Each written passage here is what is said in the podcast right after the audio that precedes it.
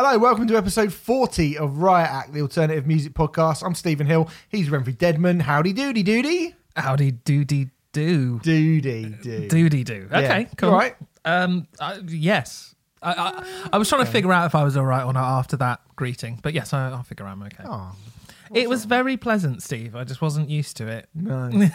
no. well, it's quite a good week, Renfrey. Mm. It's a great week. It's a- I think this week's a good week. I feel like we've discussed quite a bit how it's been quite a slow start to the year Yeah.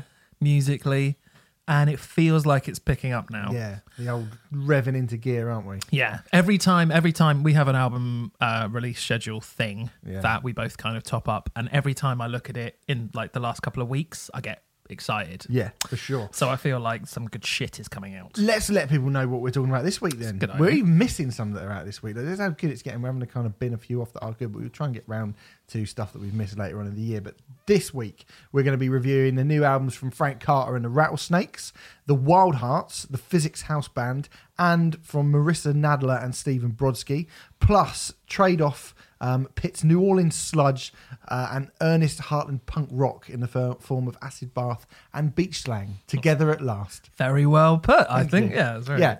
Um, obviously, as we like to start each show with uh, with you know um, pitting ourselves against our good friends in musicism. we don't like to do no, that, but no, that's we fine. don't really. That's Uh, fine. go to musicism.net. They're our, our our friends who basically um, put up with our shit all the time. Uh, they, That's right, Yeah, that's right. They provide great courses for singer songwriters, guitarists, producers, etc., etc. It's nine ninety nine a month at musicism.net, and you can get twenty five percent off all of the courses that they provide. Uh, if you type in Riot in capital letters in the checkout, so go and do that if you Yeah. are uh, looking to become the next Darius Rucker or Richard Ashcroft, just as a shout out from last week. Depending They- on what side of the pond you are, I suppose. Yeah, yeah, I suppose it would, wouldn't it? Yeah. yeah, it Uh, would. We got some merch as well, haven't we? We haven't have really talked about the merch that much. Um, so yeah, go over to riotactpodcast.com and there you'll find a link for where you can buy. If you just spilt your coffee all over my on my house, is such a fucking tip. Right, I'm gonna deviate from this hard sell for a second and just say I'm really sorry. There's a towel up there. There's cat shit on the fucking wall. There's like stuff all over the place. There's a loaf of bread just hanging around. Cat food on the floor. It's really dusty, and I'm sorry. I mean- it's like this, but you've actually added to it. I and the reason is because I've just been really lazy recently. I made one tiny spillage. I know, I but my can't house is a even mess begin. at the moment. It's an absolute state. And poor Bonjour's got a kidney infection. I mean, well, So let's just sack this off then. Yeah, because, she's not like, happy. So it's just, I don't know. We're on episode 40, Steve. We We, should yeah, be super this- excited. Yeah, It's mid- great. Having a middle-aged breakdown, midlife crisis. Um, but anyway, yeah, we do have merch. If you want to buy some merch, if you've got a t-shirt or a mug or a drawstring bag or a cap or a beanie or Yep. any of them things, you know, Yep. the usual stuff, and it's nothing particularly. It's nothing sexual, is what I was going to say. Uh, then go over to Riot Act Podcast. We are working on Riot Act Dildos, of course. Yeah, Um, um, for the Rammstein album coming out, yeah, just as a little nod. And uh, if you just don't, if, if you want to give us some money but not have anything back in return, um, go to patreon.com forward slash riot act podcast where uh, you can just give us some money uh, if you feel like you've done it again, you fucking dirty cunt. I think this is. cunt. I think there's something wrong with this cup. So, so um, we've actually upgraded to Starbucks. Oh, can, yeah, we Yeah, can do that. Starbucks. Thought it was on the BBC for a second then. uh, S- Starbucks and their lovely, lovely coffee. Oh, we do like a bit of Starbucks, don't we? Mm-mm-mm. And Jaffa cakes. prefer Costin or something. Yeah, Starbucks burn their beans. Do they? I find. yeah, they do, don't they? I That's what I feel. Um, so yeah, That's another sponsor down the toilet, isn't it? Potential sponsorship. But it's very nice. this caramel macchiato is lovely. Yeah. Um, anyway, um, yeah, if you want to be a patron, you know, we do the writers review uh, that goes up early for patrons. It'll be free eventually if you don't want to do that. In I'm basically I'm sick of begging every week now. So fuck you if you don't want to give us any money. You're just gonna fuck you. When I uh, when we when we die in poverty, you'll be to blame. But no, don't feel guilty about Wow. it. Don't worry, don't worry about it. But Um, we have just been discussing writers' review, haven't we? we We've had some new-ish suggestions, yeah, good suggestion. uh, which we're quite excited about. Yeah. So yes, including Biffy Clyro, Kyuss, I think we Kyuss. I think they'll definitely do Killing Kyuss. Joke, Yeah. self-titled Killing Joke album. Yeah. There's been a bunch. So yes, thank you for those. They seem to. I don't think. I don't know. Are we ever going to catch up with them? Who knows? They, they're Well, coming I in don't thick want to and catch fast. up with them. Really. I don't want to get. I don't want to do it, and then there'd be none there. No, true, true. That would suck. There's a fucking fly in here now. What's going on? Because your Shit shitty house. yeah, it is a shithole at the moment. Awful. Anyway, speaking of shitholes, Woodstock 50 has been cancelled.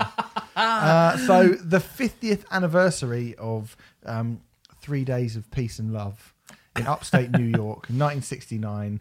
Uh, it's the 50th anniversary of Woodstock, which you know. I can't get too dewy-eyed about the original Woodstock because it was, you know, 20 years before I was born. I was going to say we we weren't there, Yeah. and uh, we were mere. Oh, what's the phrase when you Twinkle, twinkle in, the eye? That's father's eyes. Yeah, I don't like that. No, I don't like that. It's expression. Ooh, no. My, It's when it gets to I. yeah.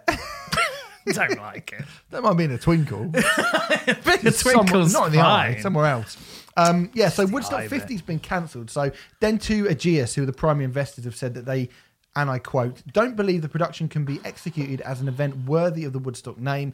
As a result, and careful consideration, Amplifi Live, who are part of Dentsu Aegis, um, as part of the fest- festival, have decided to cancel Woodstock 50.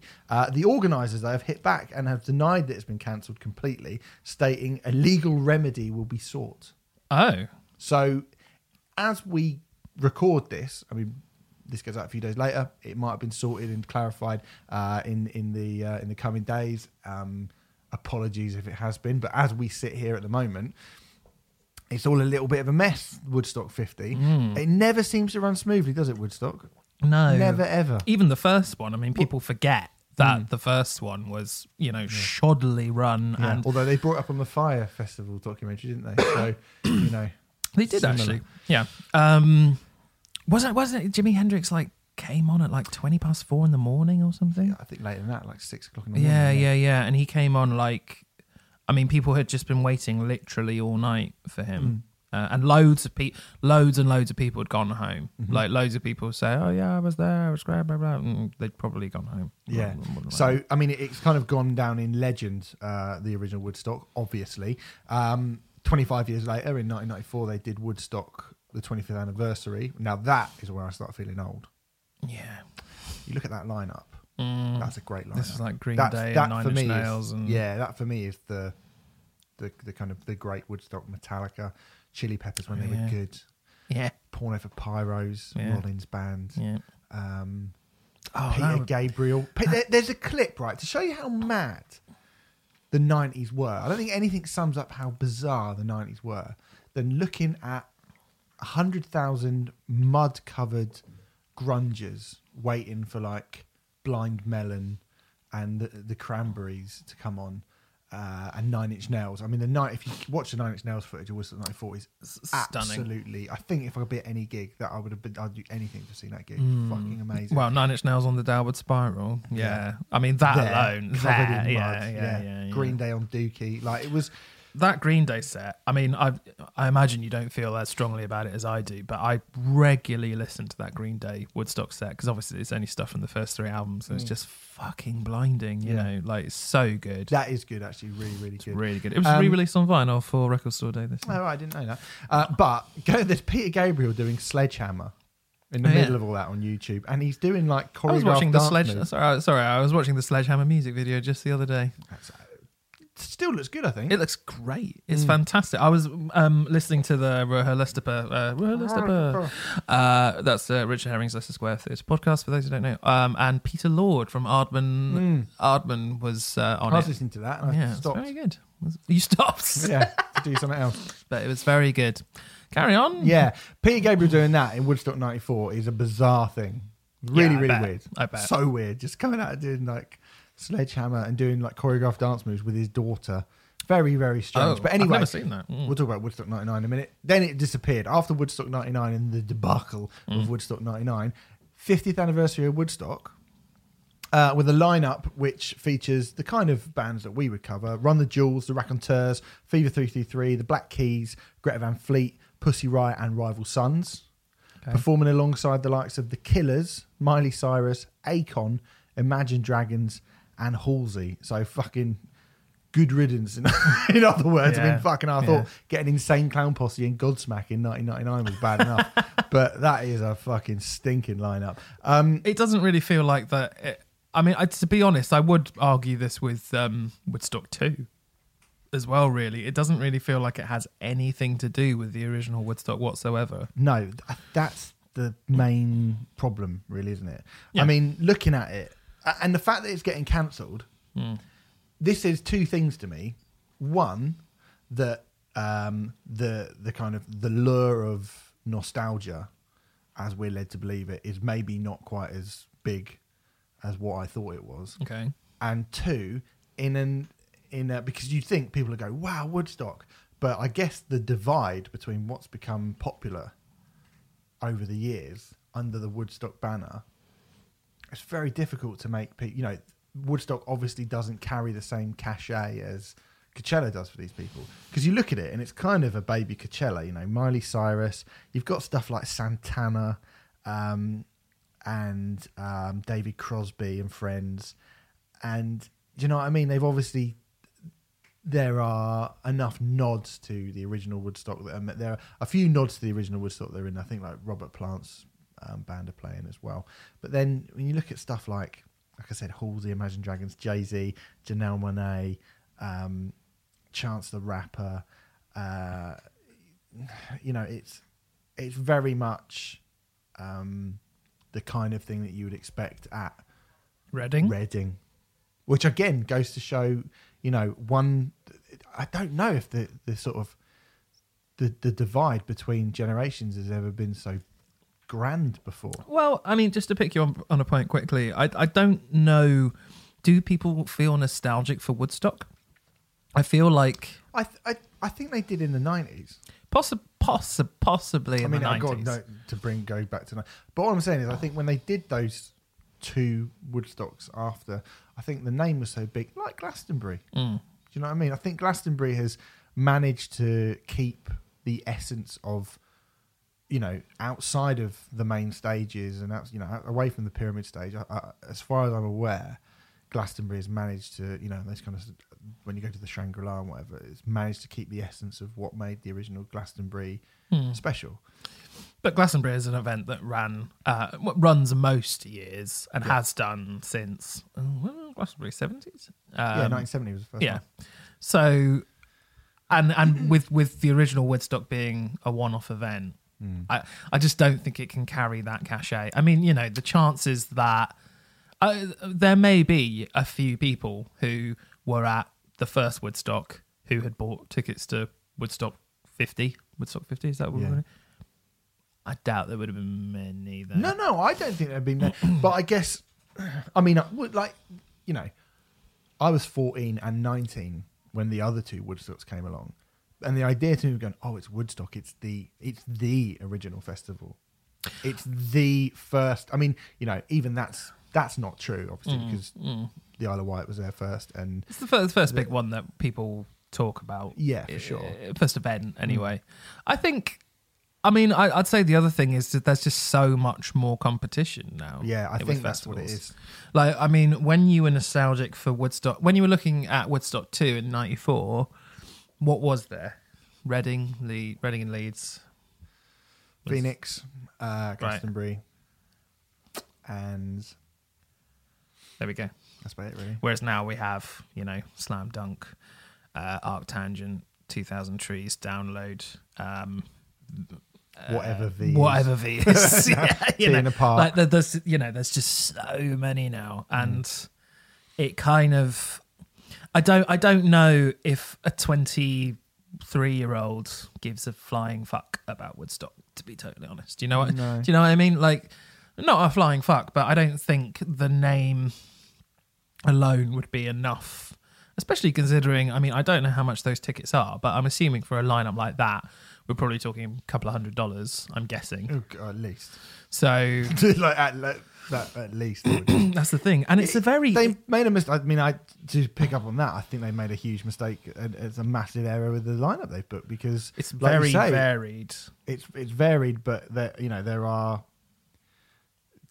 It feels much more like a, you know, a, a kind of a Coachella with a few with like Santana chucked in. Yeah, yeah. I, I kind of, I mean, obviously, They'd have been better off going, fuck it, let's book Bob Dylan and let's book Robert Plant and let's let's make it really kind of hark back. But they never do.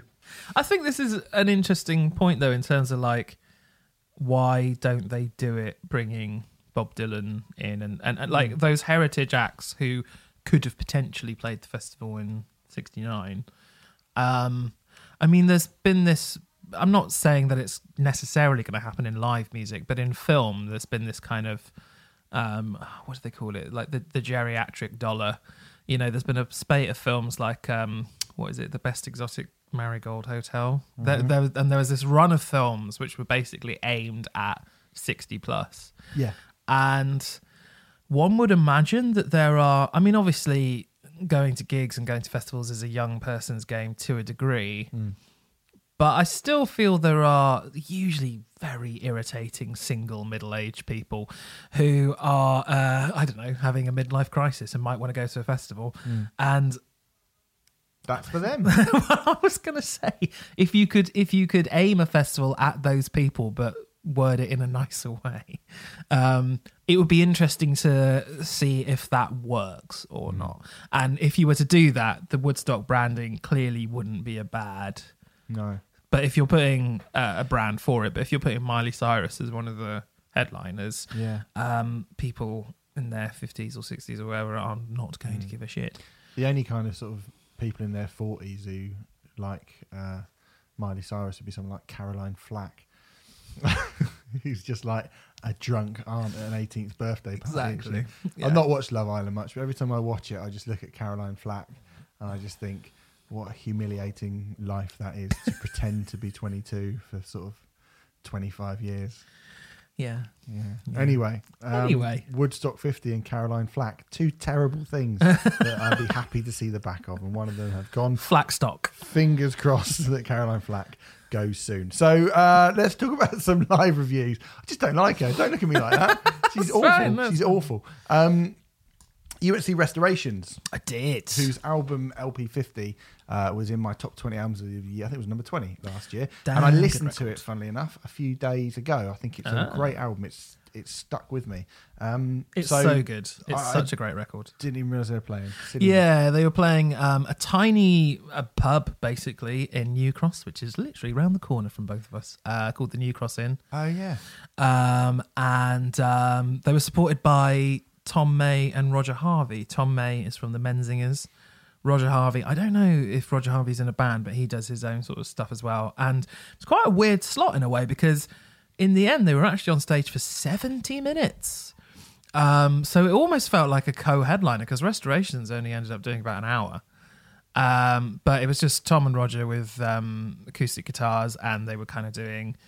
They they did it in quite a nice way. So they do a Roger Harvey song, then a cover, then a Menzinger song, and sort of flip it like that. And it was cool.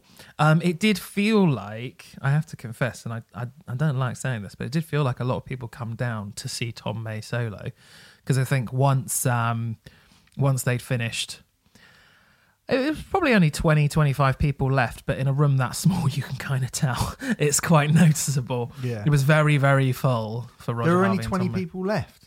Sorry i think about 20 people left Oh, I thought you meant there were 25 people left. I was no like, no no no no uh, 20 or 25 people probably left but it's probably uh 200 cap Yeah, um, If yeah, I guess so. It's pretty Um, small, isn't it? So, but um, more for them because restorations. I've said it before on this show. I think. Mm. I think they are my favourite of those Philly heart on sleeve punk emo bands Yeah. uh, of the likes of Gaslight Anthem, um, Menzingers, uh, that kind of thing. Just because they're so much more psychedelic and interesting. Like the often like the Gaslight Anthem songs or Menzinger songs are relatively simple, and there's nothing wrong with that. But it's because they're trying to they're often trying to get some sort of story across. Restoration songs kind of do that in a sense, but just have a far more interesting, almost Soundgarden-y kind Yeah. of psychedelic They're not feel very, they're not straightforward those. They are not straightforward at all. And even if you just took the lyrics, you might not necessarily. It feels like more like snatches of a story rather than a narrative driven thing. Um, but yeah, they, they they are just a brilliant, brilliant band who deserve to be doing uh, who deserve to be as big as those bands. I think. I guess they're too unusual, but I think Mm. they're fantastic. They played uh, five songs from LP Five Thousand, which was brilliant. Um, all of the new songs sounded brilliant, particularly like the Red Door uh, and Melt. They started with Melt, which is Mm. really cool. I They think play I. they didn't play I, which was a bit of a shame. Yeah, I have to that's say. an amazing song. Yeah. Um, I would have quite liked. They actually ended with a song from LP3, which is my favorite, called "The Future." Really odd way to end because it's quite chilled out Mm. way. But actually, I almost would have preferred it if they'd ended with "I." I think that would have been super cool. Yeah, Um, song. But they also played like, I mean, "Separate Songs" is like one of my favorite songs of all time. I think. Yeah. Um, and it was just a brilliant, brilliant show. Excellent band, excellent energy. If you haven't checked out Restorations yet, please check them out. Oh my god, yeah, definitely. I mean, if- especially if, you're on on Menzinger's kick well, or we, we're going to talk about beach slang in a little bit, and absolutely it's very much from you know we'll probably be talking a few of those bands. Uh, heart on sleeve, emotive rock, Yeah, yeah, yeah. just All right, fucking great. cool. Um, last night I went to go and see H O nine nine oh nine or horror as they like As to the kids call as them. the kids call them, um, who were playing a sold out show at the garage. Now, um, Renfield Sold out. sold out and really was sold out as well. Wow. Now, Renfrey, I'm interested in this actually. I don't know what how you feel about horror. I think they're a very um, energetic, fun live band. I've seen them live Yeah. mm, three or four times. Me too. I think they're very entertaining live. Mhm. I think they don't really have any songs. Yeah, that's kind of what That's being I, a bit harsh, but that's generally how I feel. I don't it. think it's being that harsh actually. Yeah, I mean, Um, the the album came. What was it called? United States of Horror. I Yeah. think it's like twenty one tracks, Mhm. and it just sort of blists through them all, and you, you just don't ever feel like there's any point that you can grab onto. I, No, and they I don't. Th- released- I, basically, I don't think they're very good songwriters. Is what I'm trying to say. Mm. Um, yeah, so I, I, I think I think you're right. Like, what is fucking really really exciting about horror is I watched them last night and I went in kind of like you know I'm aware that they're good live, but I wasn't keen on the album and they released Mhm. something late last year as well, and I, that didn't do much for me either to the point where that we didn't even mention it when it came out. Right. Um, and you know, I wanted to kind of go in and and feel like I would understand them more, sort of post having listened to the album. I've seen them a few times, but but I've got and, and it was sort of a slow build. I mean, what I will say about them is they've got you know they, they're on tour with the Prodigy and they've got a similar sort of thing to the Prodigy where um, they can instigate chaos from hmm very little on stage. Their show's very electrifying. Yeah. And I found myself going, well, that reminds me of, you know, that that reminds me of Bonjour's up here having a say. Um, that reminds me of Primal Scream. That reminds me of Dead Kennedys. Yeah. That reminds me of the Wu Tang Clan. That reminds me of the Prodigy. That reminds me Yeah. of Minor Threat. Yeah. That reminds me of the Damned. Like, do you know what I mean? It was it's a really really eclectic mix of stuff. I definitely You know. think that lineage is there, and Yeah. I would never deny that. like they feel like a punk band and doing punk rock in a in a very very uh, unique way. yeah, And I think that's cool. And there there were points yesterday where you know people were going berserk for them, Mm, yeah. absolutely berserk. People who and like singing them, along, and I was like, oh my god, I don't even remember how you sing along to these songs. I don't remember the songs. people who like them really fucking like them. Yeah, but I thought it was quite telling that the the best, and this was actually amazing. Like they they sort of built up to a further, and then just before they went off for the encore, they did a three song kind of medley of Prodigy songs. Now, Ah. in the aftermath of Keith Flint's, um, you know, passing away, they did "Smack My Bitch Up," "Firestarter," and "Breathe," Mm, and the whole place went mental. Mm. and the whole and it was electric and at the end people were chanting Keith Keith Keith. And it was it was like you looked around and you were like fucking hell this feels like actually watching the prodigy in a club. Wow, like, okay, you're yeah. like wow. They had the lights and you could just see you know this ball of sort of dreadlocks and you know because the, two guys I don't know what either of them are called off the top of my head I don't know which one's which off the top of my head so one of them's got massive dreadlocks and he's really really tall and he's kind of slinky sort of moves around and he kind of he's got a, a he's got a more of a kind of gangster rap vocal Yeah. style He used the- to come out in a wedding dress, didn't he? yeah, yeah, yeah, Yeah. Whereas the other one um, was dressed in like bondage pants and was wearing a Siouxsie and the Banshees t-shirt and was and really he reminded me more of like kind of like Jello Biafra. It was like watching. Yeah. It was like watching you know Bad Brains with two singers and Yeah. like sort of taking um, HR and splicing them apart. And one of them was really into um, you know like gothic punk, and the other one was really into like you know West Coast gangster rap. They definitely have two very distinct personalities on Mm. stage, and it's a very cool thing. And their drummer's amazing. Drummer is brilliant. Yep. Yeah, and the lights they had these kind of green wash of lights which just kept beaming out to the audience.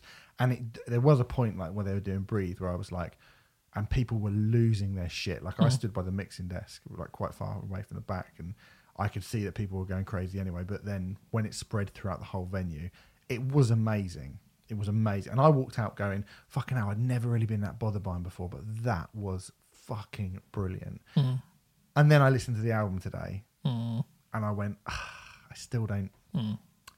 Still don't get the album. I think that says it all, really. I mean, the reason why they were really fan- fantastic for you live, or certainly during that three song run, is circumstantial rather than uh, due to. Because there's, plenty of things to admire about horror. You've just l- l- listed a bunch of stuff live that I've gone, yeah, I agree with that. Yeah, yeah, yeah. Mm. Amazing presence, amazing, you know, personalities. But if you don't have the songs, it's like a film with a bad script. Like Yeah. it's the the the first thing you need is good songs, and I think horror. But the problem is, is I think like that often those mm. songs did sound good live. Right. That's what was weird about it. So I think they've got everything in their locker Mm. to write a good album. I think that you know the problem was is, and the problem is, is that they were hyped so quickly, so soon after they came out, Yeah. um, and they were, you know, they they everyone started to say how they're the best, you know, new band, and oh my god, they're incredible, blah blah blah. blah. Mm. And then the album came out, and it wasn't all that. But people were like, "Well, no, I've said it now, so I have to go along Mhm. with it." Mm. And that's, you know, that's the sort of society that we live in. That people have already said, people have run out of hyperbole for, for you know, for, for horror. When I think when they do do something genuinely great, and I believe that they will. To be honest, I think you know it might be the next album, it might be the one after, but I think they- Potentially. I think they've got uh, everything they're capable of, of from from what I saw last night.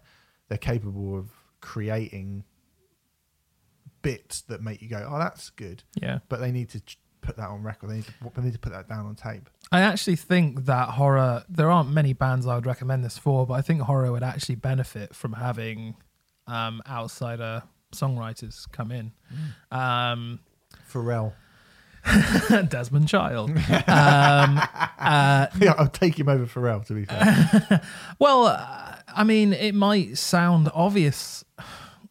Might sound like an obvious thing to say, but Liam Howlett's not busy anymore. I mean, it's a bit soon, obviously, but and I'm not suggesting that be his full time gig or anything like that. But I would be interested in hearing a horror with Liam Howlett colla- collaboration album yeah. at some point, for example. So, Mm. but you could get. I mean, imagine horror with like horror with DJ Shadow would be interesting. Do you know what I mean? Yeah. Like maybe not the right direction, but interesting all the Mm. same. And Well, it's funny because for people who don't, uh, uh, who haven't heard it or don't subscribe to our, our Patreon page, we recently put up, I think we're about to put up um, a writer's review on UNKLE's Psyence Fiction, which I love. yeah, it'll go up in a couple of weeks. Um, and we were talking about the kind of the just lack of boundaries on that, yeah, the very lack much of musical genre boundaries. And I feel like horror have that as well.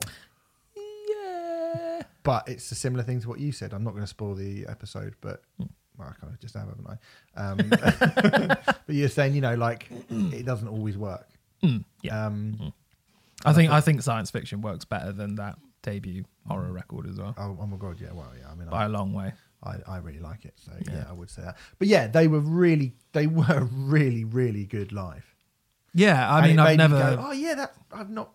Listened to that song. I don't know why I don't, don't remi- don't Yeah. remember it. And then I went back and listened to it. and I was like, that doesn't sound like this. Yeah, I've never I've never doubted them live. I've always thought like I t if if they're on a festival bill and I don't have anyone to, else to see, I'll pop along. But but I don't particularly like the band all that much. All right. Well, I'll let them know. Um, Please do. I'll tell them where you live. Less keen on that. Yeah. Okay. Um, Devin Townsend you saw as well. Now this is Yeah. exciting. Devin Townsend Yeah. doing an acoustic show. Yeah, so he's doing um, in a classic Devin Townsend move. He releases the most ambitious album of his career, and then immediately follows it up by going out with just two guitars and a little pad, which does some nice sort of echoey effects.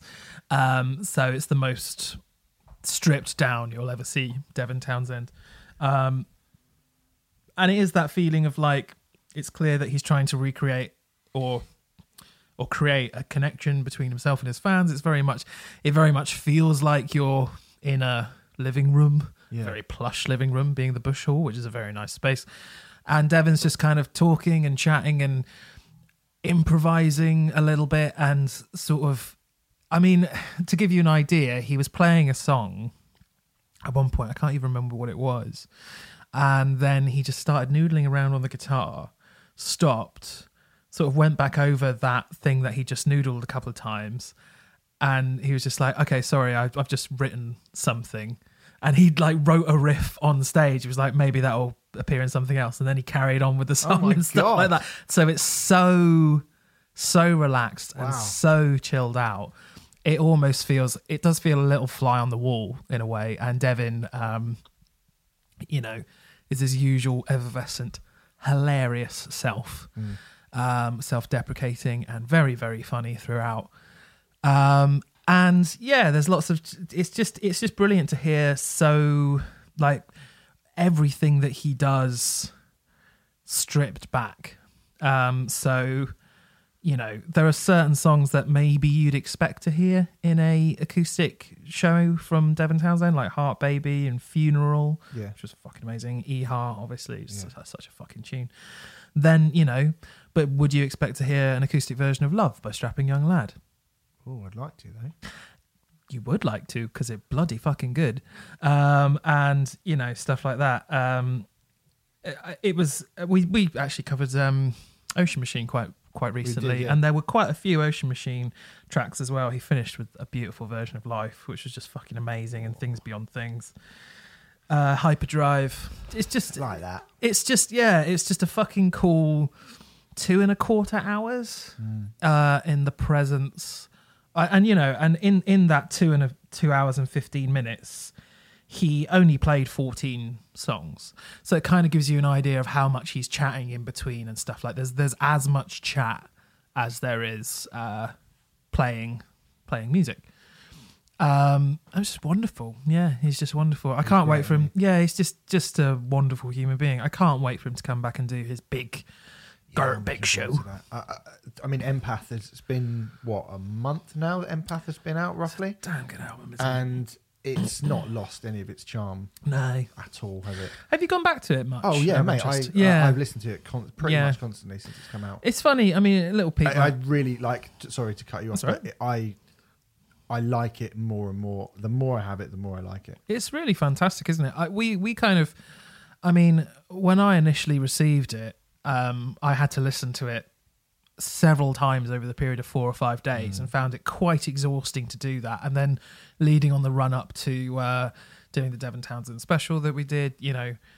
Listened to it quite a bit then as well, and I, I did feel that it was a fantastic album. But it's it takes so much energy from you when you're listening to it because there's so much going on mm. that I was like, to be honest, I don't think I'll I'll probably put that away in a box for a few months now. But I do keep going back to Mate, it. I uh, love it. do you know it. what it? Is I think that because it's so bright, it's Yeah. actually when you listen to. I mean, you know, for people who are listening to this and they're like, "Well, you listen to stuff. You listen to stuff. You you listen to stuff when you're reviewing things. You listen to it with like an effort almost, don't you? Sometimes you You're have- act- you're actively listening. Yeah, you kind of in act- terms of you're going, passively what- listening. What's going on here? What's Yeah. doing that? And there's a difference between doing that and then just whacking on an album Yeah, because yeah, you want to listen to it. There really is. And I have found myself in like you know, I enjoyed it and I, I was aware how great it was when we reviewed it, and I did go, "This is really good." But there's a difference between that and kind of actively going, "Oh, I want to hear that song because I just really, really love it." Yeah. and um and so I've gone back to it and it, it fits you know it feels like a different record to me now it doesn't Yeah. feel like it's that not that it doesn't feel that hard to listen to no, no it actually doesn't it doesn't feel hard to listen to I don't, think, I it's a don't hard- think I don't think it's a hard record to listen to. I just think there's so much going on that by the end of it you are quite Yeah. exhausted. yeah But no, it's not difficult to listen to. yeah it's lovely in fact Yeah, it's great. it's really Spirits that Spirits Will Collide song. I know I've gone on Yeah. about that a bit, but that's like Devin. Uh, um, I can't remember if this was in the Q and A or the interview I did with him, but he was um, talking about how he's trying to reach heavy metal Enya, yeah and that's that is you know he was like that's probably the closest I've got to it, but I haven't quite done it yet. And I'm like, it's pretty close. Mm. yeah You know, it's pretty damn close. And he, he wants to do a whole record with that, which I would love. yeah I mean, Epicloud sort of is, but he wants to do it th- like that, you know. So Mm. yeah, that'd be cool. Yeah it's good um, Um, he's brilliant, and he didn't, but he- didn't play any songs from Empath as well, which is quite interesting. Although well, having said that, I acoustic mean, guitar very difficult to do that yeah, how on earth would you do that? Yeah. Someone he did ask for requests, and someone joked Genesis, which would have been interesting on an acoustic guitar. Um, but uh, but then you know, I would have never imagined he would be able to do Love on an acoustic guitar either, and sounds good as well. does it yeah I can, works. so I can kind of imagine it He said, I mean, it's Devin. It's the way Devin sells it. Do you know what I mean? It's the way he sells it. It's yeah so of good. course well I look forward to I'm going to try and make sure that I get down to the show. he definitely does should. the full band for sure um, okay so there you go so uh, that's what we've been doing this week um, the other thing we've been doing is listening to many records including uh, that's start of the review section everyone uh, first album that we're going to review this week comes from Frank Carter and the Rattlesnakes. It is the third album from the new uh, grown up former Gallows frontman and his band. It's called The End of Suffering. Um, Blossom, the debut album from Frank Carter, was a killer record and came kind of from nowhere when I thought, you know, after leaving Gallows and doing Pure Love, which was not all that great. I think a lot of people had um, not forgotten he exists, but had. I mean, I think Pure Love alone just made people go, "Oh, he's not doing what I like anymore, so I'm not interested in him." Mm. Yeah. So it kind of wasn't a surprise release per se, but I think it surprised a lot of people as to how good it was. Blossom. Yeah, that's definitely true. And it was Frank going, I'm back doing punk rock again. But then, almost immediately, Modern Ruin came out and did something completely different from Yeah. that, really. Yeah. It's got a kind of deserty indie rock Well, alt, vibe. Yeah, alt rock. Yeah. Mm. which was a bit of a curveball when you think that he kind of had a go at doing that with Pure Love in a lot. And, you know, being more melodic um, was something that uh, he tried to do on Pure Love.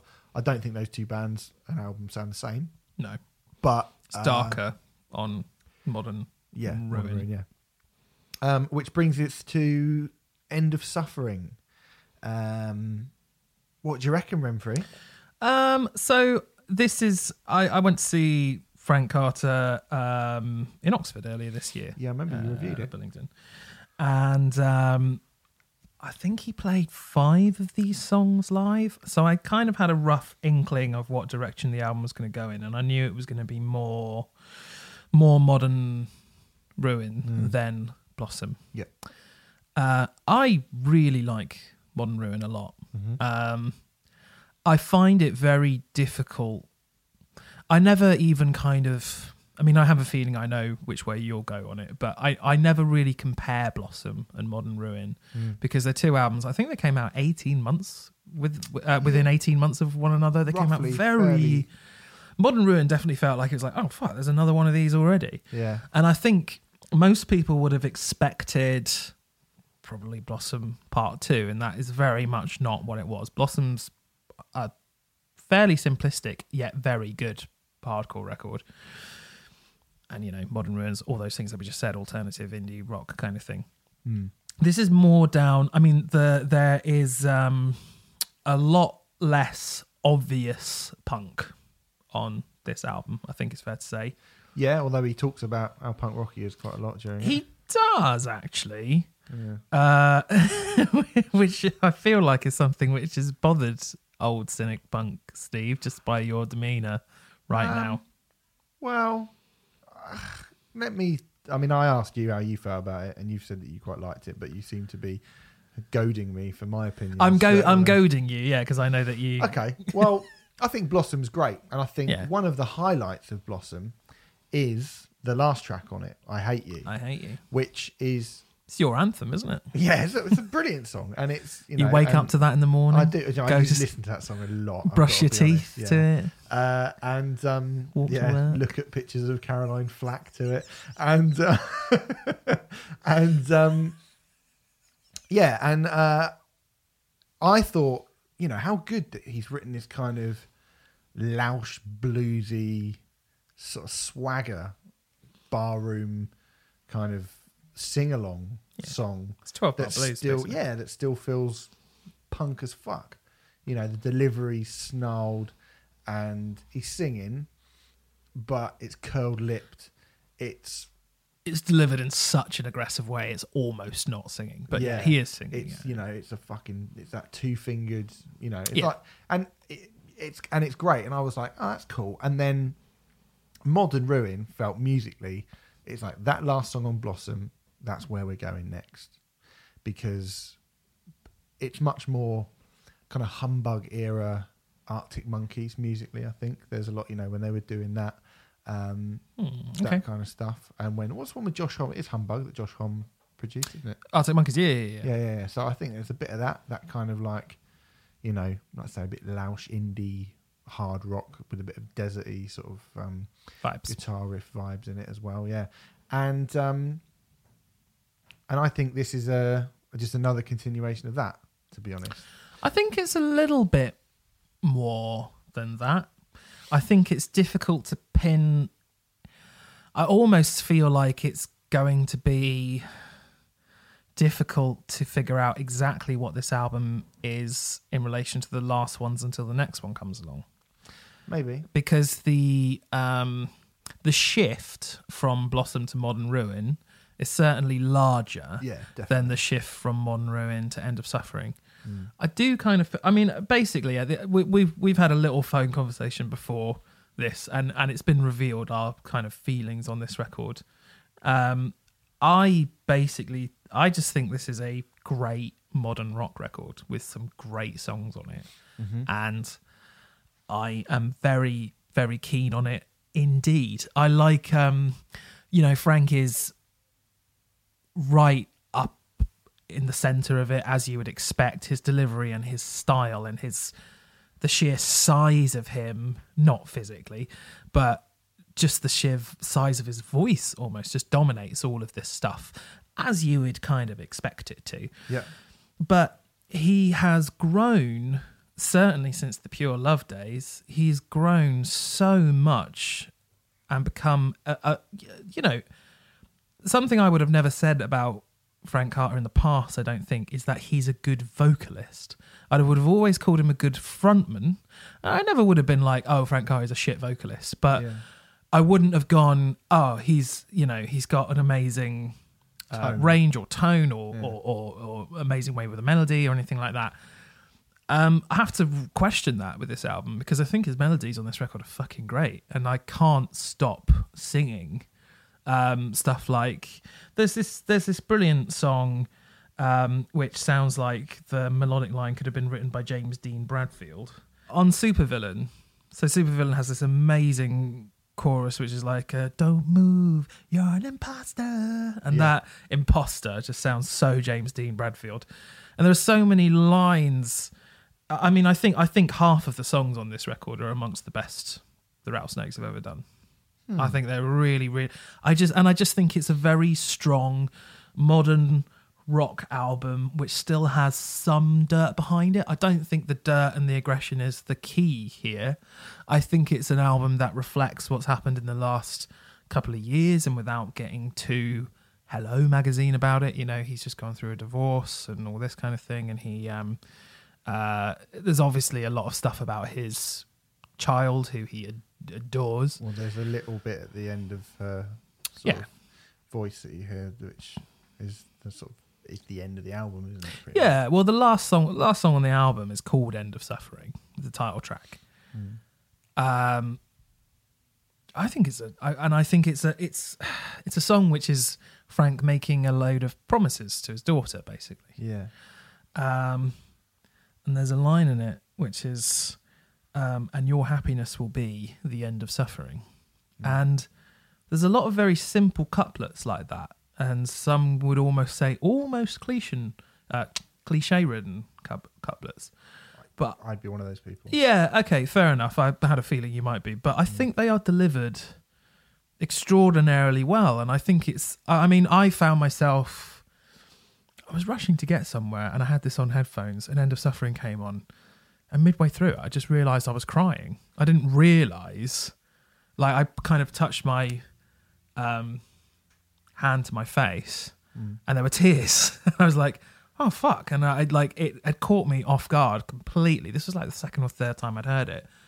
I found it really emotional and really like. I think it's a really beautiful song to sing to someone someone you've brought into the world. You know. Yeah. And then there's a song like Anxiety, which is in the middle of the album and it's kind of like very much like a th- it sounds like a throwback to the 90s really but in a brilliant brilliant way you know anxiety is the song that i mentioned in the review if you recall where um, i was like the new song sounded good but there was one in particular which sounded fucking crushing and to, i've been waiting so i've been waiting for a few months to hear the recorded version i just think it's it hasn't disappointed me at all i think it sounds fantastic so um, but you're not as convinced because you're looking at me. No, I'm not as convinced. I mean, I think it's a. I, this is a good album. Yeah, It's a good album. This, um,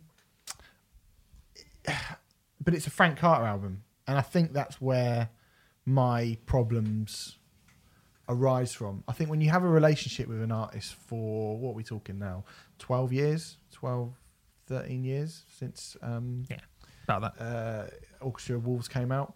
Um, I guess I still expect a certain something from Frank Carter that, um, and that that itch didn't get scratched on this record. Mm. He hardly ever screams on this record. Yeah. There's, there's a little, there's a tiny amount, but it's 95% He's sung. basically unrecognizable from the guy in Gallows. And you know what? That's actually that's I think fine. that's a great thing. That's my problem, really, isn't it? Mm, That's mm. my problem. Um, and I that's I not to think- say that these songs aren't good. You know, the I think the I guess what my problem is is that the the best moments on this record, Angel Wings is the best song on this record. I think Oh, yeah, great Uh, song. I is a- don't agree a- it's the best song, but I, it's a great brilliant. song. End of Suffering again is a great song. Yeah.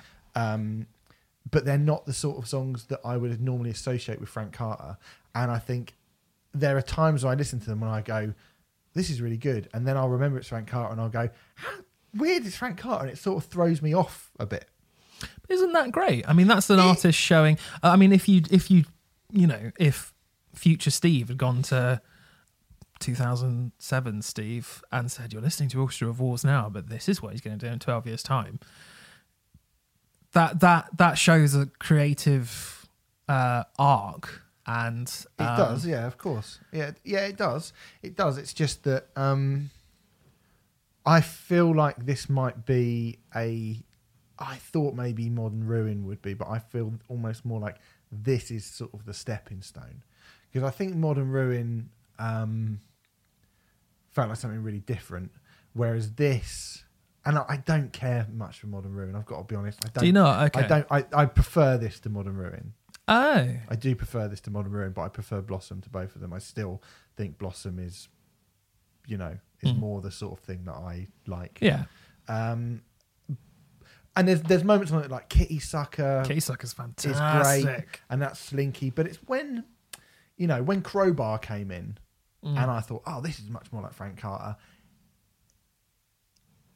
That's when you get the weird thing where I go, well, that's more like what I want, but it's not as good as what he wants, and that's you know, th- that's what you have to kind of reconcile with this album. I think Uh, if you're someone like me, that Yeah. If you're a massive, if you're listening to this and you're, a, if you're someone who's who, you know who, who doesn't care about Gallows and you've never read and you you know you're just sort of interested in Frank Carter or whatever, and you or, or you you have no relationship with it at all, and you're somebody who doesn't know who he is, and you're like, oh, I wonder. Then I would absolutely say this is a great a great album for you to start on.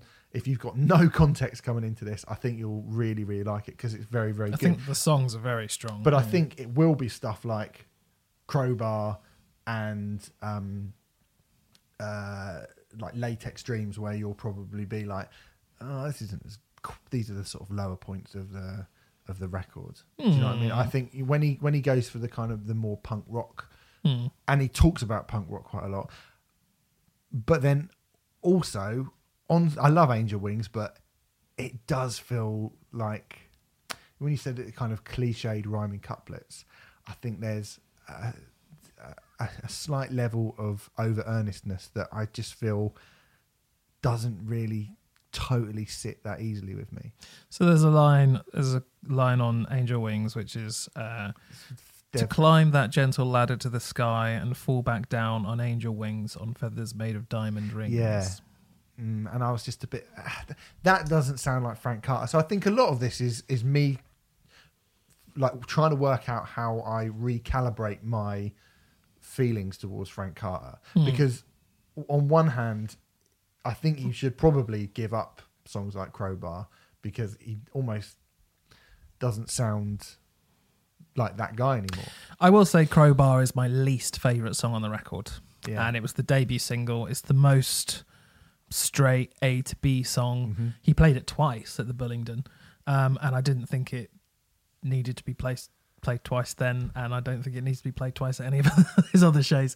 Um, it's yeah, it's it's it's a fairly it feels like that that's it's a fairly standard song from a band who it's difficult to figure out what a standard song is for them Mm. Because if you i mean if you put blossom modern ruin and this on shuffle it would sound quite mixtapey Oh yeah, really would. um I mean, you know, Blossom is like that's an angry, Yeah. heavy record, yeah yeah and it's only "I Hate You," which is still angry. You know that punk rock snarl, even within a more laid back musical framework, yeah yeah is still very, very angry. well i hate you is the least sonically heavy song on Yeah, the yeah, album which is yeah. ridiculous really and then you got Modern Ruin, which I think is. ah, do you know what? I haven't even really listened to it very much over over the years, and I think I will listen to End of Suffering. You know, I listened to Modern Ruin. I remember being like, "Oh yeah, it's cool that he's doing that," because it was sort of surprising. It's a bit Arctic Monkeys, and it's uh, a bit more sort of, um, you know, indie sounding. But there's, you know, like Lullaby's a good song. There's some, like, there's some, great there's some, there's some good songs in it. I think there's some better songs on this record yeah but it's just very different. I still think that maybe Frank is going through something um, where he hasn't. Qu- I I still I still reckon he can. A song like Angel Wings, I reckon, if, come the next album, he'll be able to nail something like that. So I think my Hmm. thing is not that I think this is a bad record. I think it's a continued transition of a record. I think if he can get, as, he needs to probably get as far away from Blossom as he possibly can well yeah and I think this is another step away from it, and Mm. it's a better step away from it. But I still don't think this is the finished article. I think you might be right. Um, and history may well prove Modern Ruin to be the trans uh, transgressional album. Mm-hmm. That'll do. Um, but I just, I just, I mean, I find it very difficult to compare this album to Blossom. But comparing it to Modern Ruin, I would say that I definitely prefer this to Modern Ruin. I think this is definitely better than Modern Ruin. It sounds more cohesive, and it sounds. Well, this is the thing. Like I just said that if you bundled all three Frank Carter and Rattlesnakes albums together and played them on random, it sound like a mixtape. But each album individually sounds cohesive. I feel, um, and this one, you know, it does feel like a really good collection of songs. Um, I don't know. I just, I just think, I think these are really.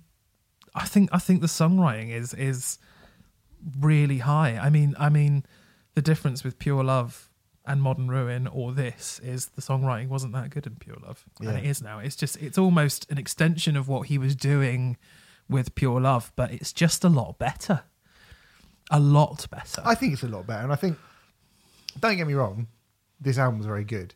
It's just it's a confusing. Uh, for me, it's confusing, and I do still miss a bit of like. It feels a shame that there is no, you know, like I understand people are going to grow up and they move on and they change as artists and stuff, but when you're that good at being Frank Carter, as Frank Carter is. I- it feels a shame to kind of lose him completely, but I almost feel like maybe he does need to lose that completely. I mean, I'm going, you know, slightly on memory, and obviously when I first heard these songs, they hadn't, I hadn't. Uh, when I saw these songs live, I hadn't heard them, but I would say they sound. They they sound more aggressive live, certainly, and they might make more sense in a live context with his earlier stuff. Um, the Blossom material undoubtedly sounded the heaviest live. Um, but these songs still sounded really big, really, really big. And, you know, I guess, I mean, Frank Carter at the end of the Modern Ruin cycle played Brixton Academy. He did. And if he's able to play those big. I can see Juggernaut working fucking anywhere, pretty much. Mm. But not all of the songs on Blossom, I think, would work at Brixton Academy. No, I don't. I mean, well, all the songs they played did. I think when you listen to like, you know, "Devil Inside of Me," that's gonna always gonna work. I, like, I hate you. That will work in Mm. those size venues. Maybe. Maybe. I wasn't. Fangs worked really well as well. Okay. You were there, were you? Yeah. Okay, I wasn't there, so I can't Yeah, really. I mean, the sound was like a fucking travesty, to be honest. But um, that's not his fault. That's not the band's fault. Mm. I also want to shout out um, Dean Richardson, who used to be in Heights, the guitar Mhm. player, who has become Frank's kind of right hand man, and it feels like he is the musical driving force behind Mm. um, these songs, and he's developed into a very, very interesting and dexterous guitar player. He's fantastic. He's brilliant, Mm. Dean. I think um, I was quite interested to see that there had been a couple of promo pics released With just the two of with just the two of them. Yeah, and I was, I kind of assumed from that that maybe the original bassist and drummer had left and been changed but bassist, didn't they? They changed basis right at the beginning, but No, they changed basis after the first. are you right? Is that right? I Okay, think. but but yeah, it, it, basically isn't a change in personnel from Modern Ruin.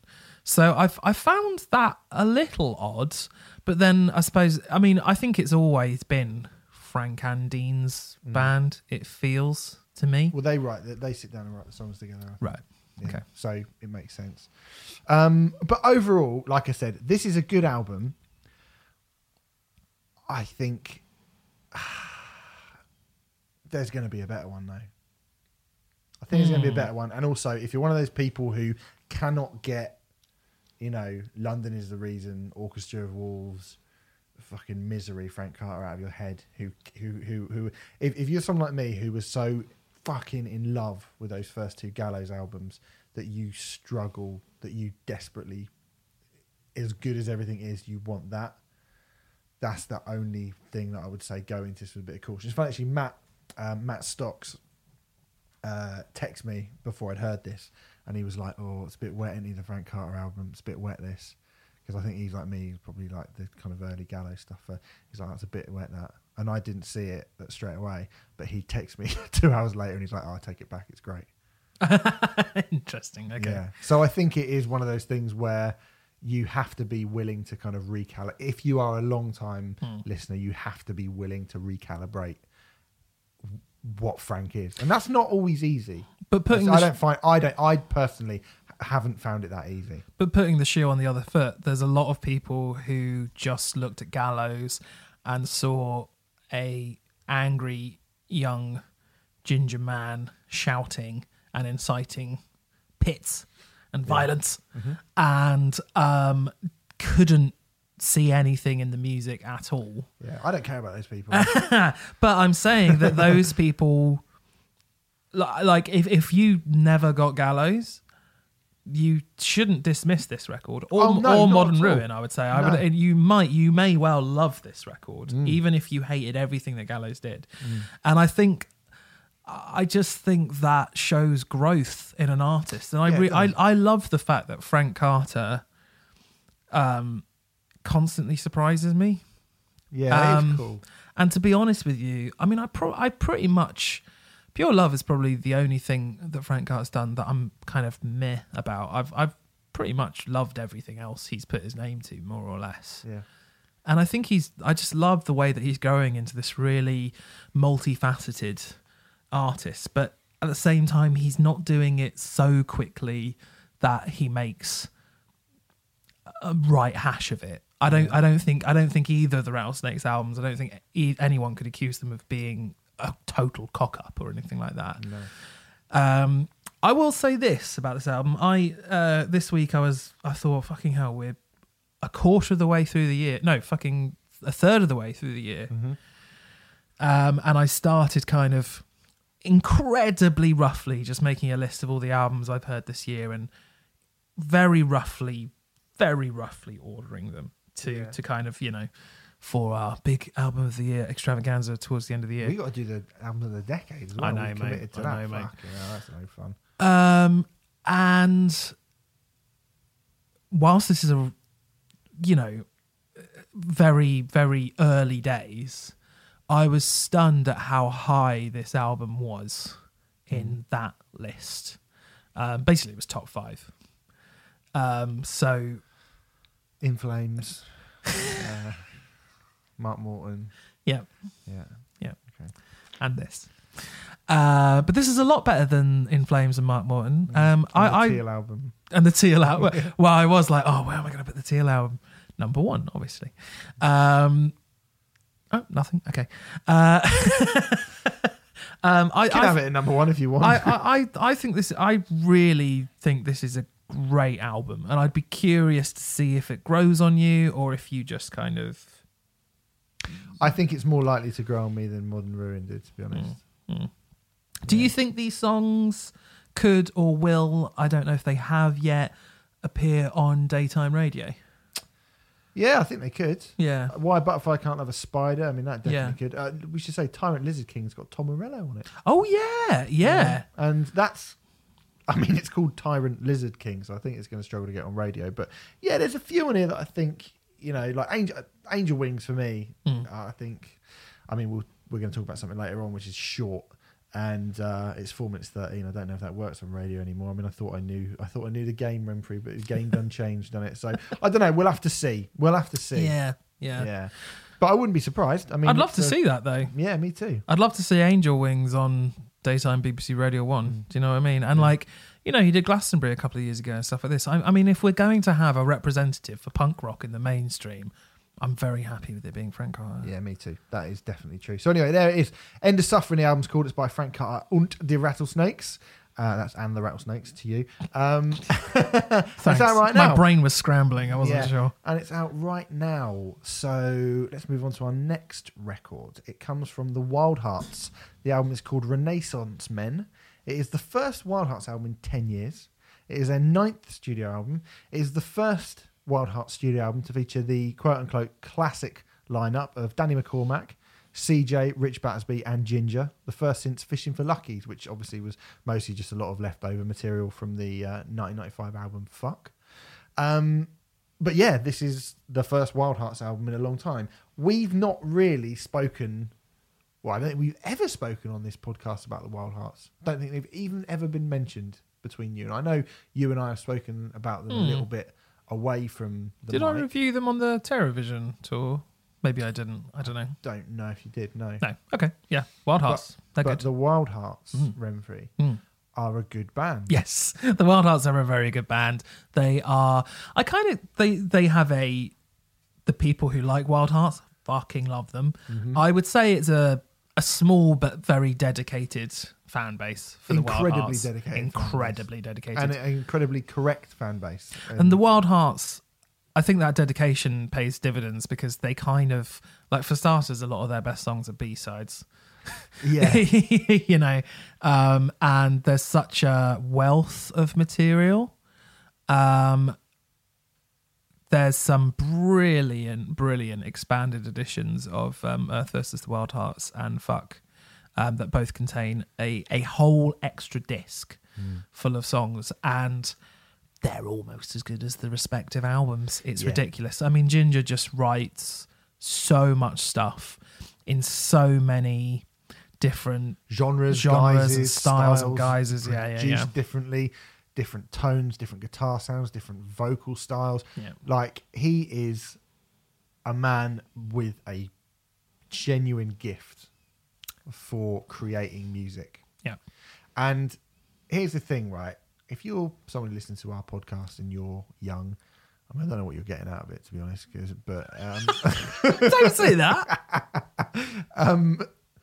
but there's you know I, I've spoken about the kind of the classic rock style and how you know a lot of the bands like we mentioned Greta Van Fleet and Rival Sons and stuff like that earlier that kind of um, Led Zeppelin aping um, classic rock always feels or I say how lifeless it feels how dull it feels and it feels like you know when I see a lot of the bands that are on the main stage at download and I'm just like oh god you're just boring. You're going to kind of strut around looking really old and tired and fat and stuff.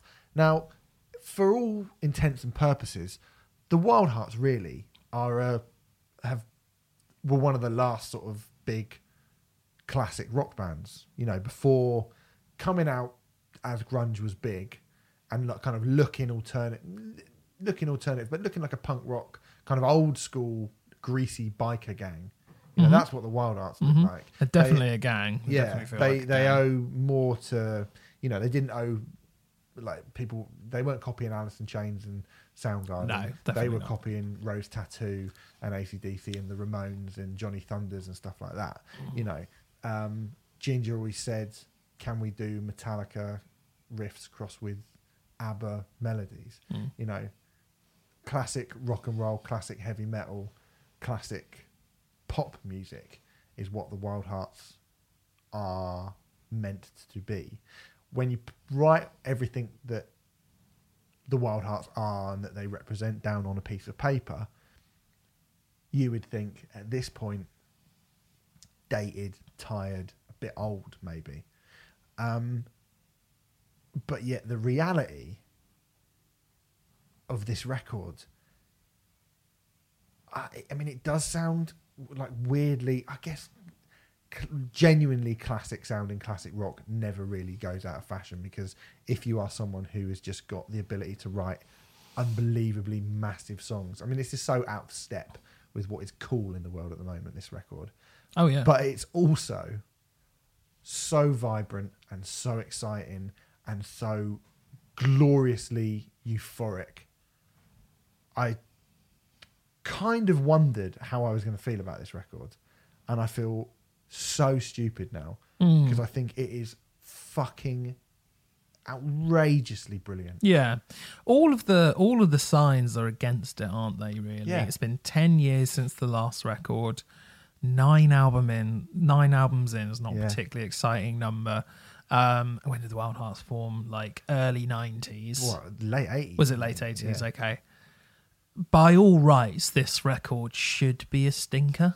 Yeah. Um, it's really not, by the way. Um, if you haven't gathered that already, uh, have Wild Hearts written a stinker? I mean, uh, People would go endless. Pe- People would say endless nameless, wouldn't they? Yeah, silly people. I think it's a. It's not a stinker. It's a fucking. It's a weird, record. Yeah, I, I, w- I wouldn't go as far as say it's a stinker, but it's not one I listen to very often. Mm. Um, but um, this sounds, yeah, this sounds more charged.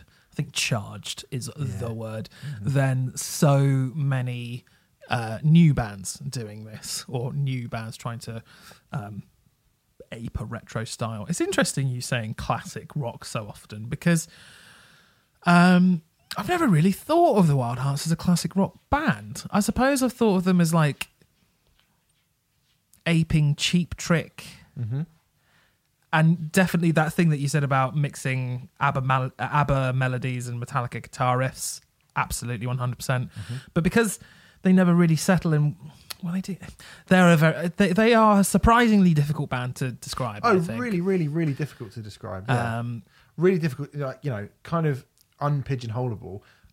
But ultimately, at this point, I mean, particularly at this point in 2019, you have to call them a classic rock band. well, I suppose you're right. Yeah, yeah, That one, they are a classic band, and they're definitely a rock band. yeah. Um, and two, like you know, like you just mentioned, you mentioned Cheap Trick, you mentioned Metallica. Yeah. That's what we mentioned. Like that is, you know, they're not, they're not trying to sound like Bring Me the Horizon, are they? No, no, no, no, no. no you know, they're not trying to sound like Scar Lord. They're, there is, just, I mean, there's a song on here.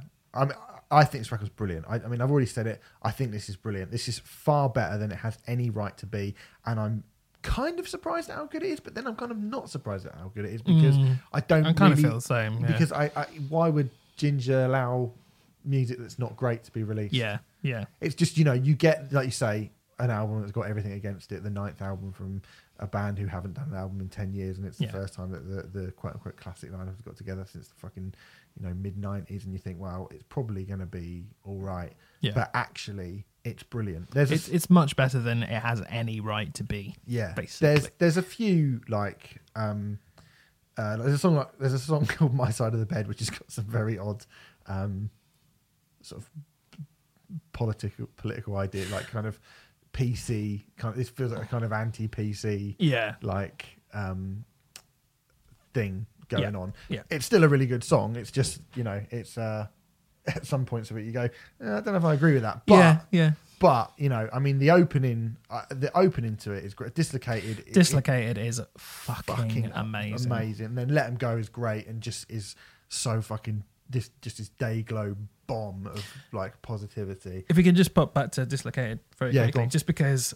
So that's almost six minutes long, and it's kind of an epic Wild Hearts track in that it goes to so many different places.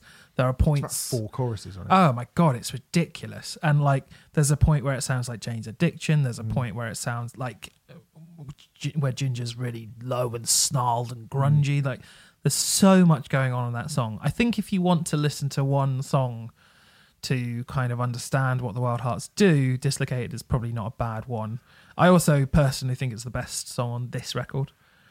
okay, I don't think that at all. That's I fine. think the best, possibly the best song the Wild Hearts have ever written is on this record, and it's called Diagnosis. Oh, uh, yeah, well, okay. Diagnosis is phenomenal. Yeah, I think yeah. that is, and I, I'll tell you for why. Because for what, for one, right, it comes in like diagnosis to me is, you know, when there's a bit in a song that makes you go ah, like just the first sort of that bit where it goes da na na na and Shoot to Thrill by ACDC. I bet every time um, the whistle blows in um, Paradise City by Guns N' Roses, you go, "Ah!"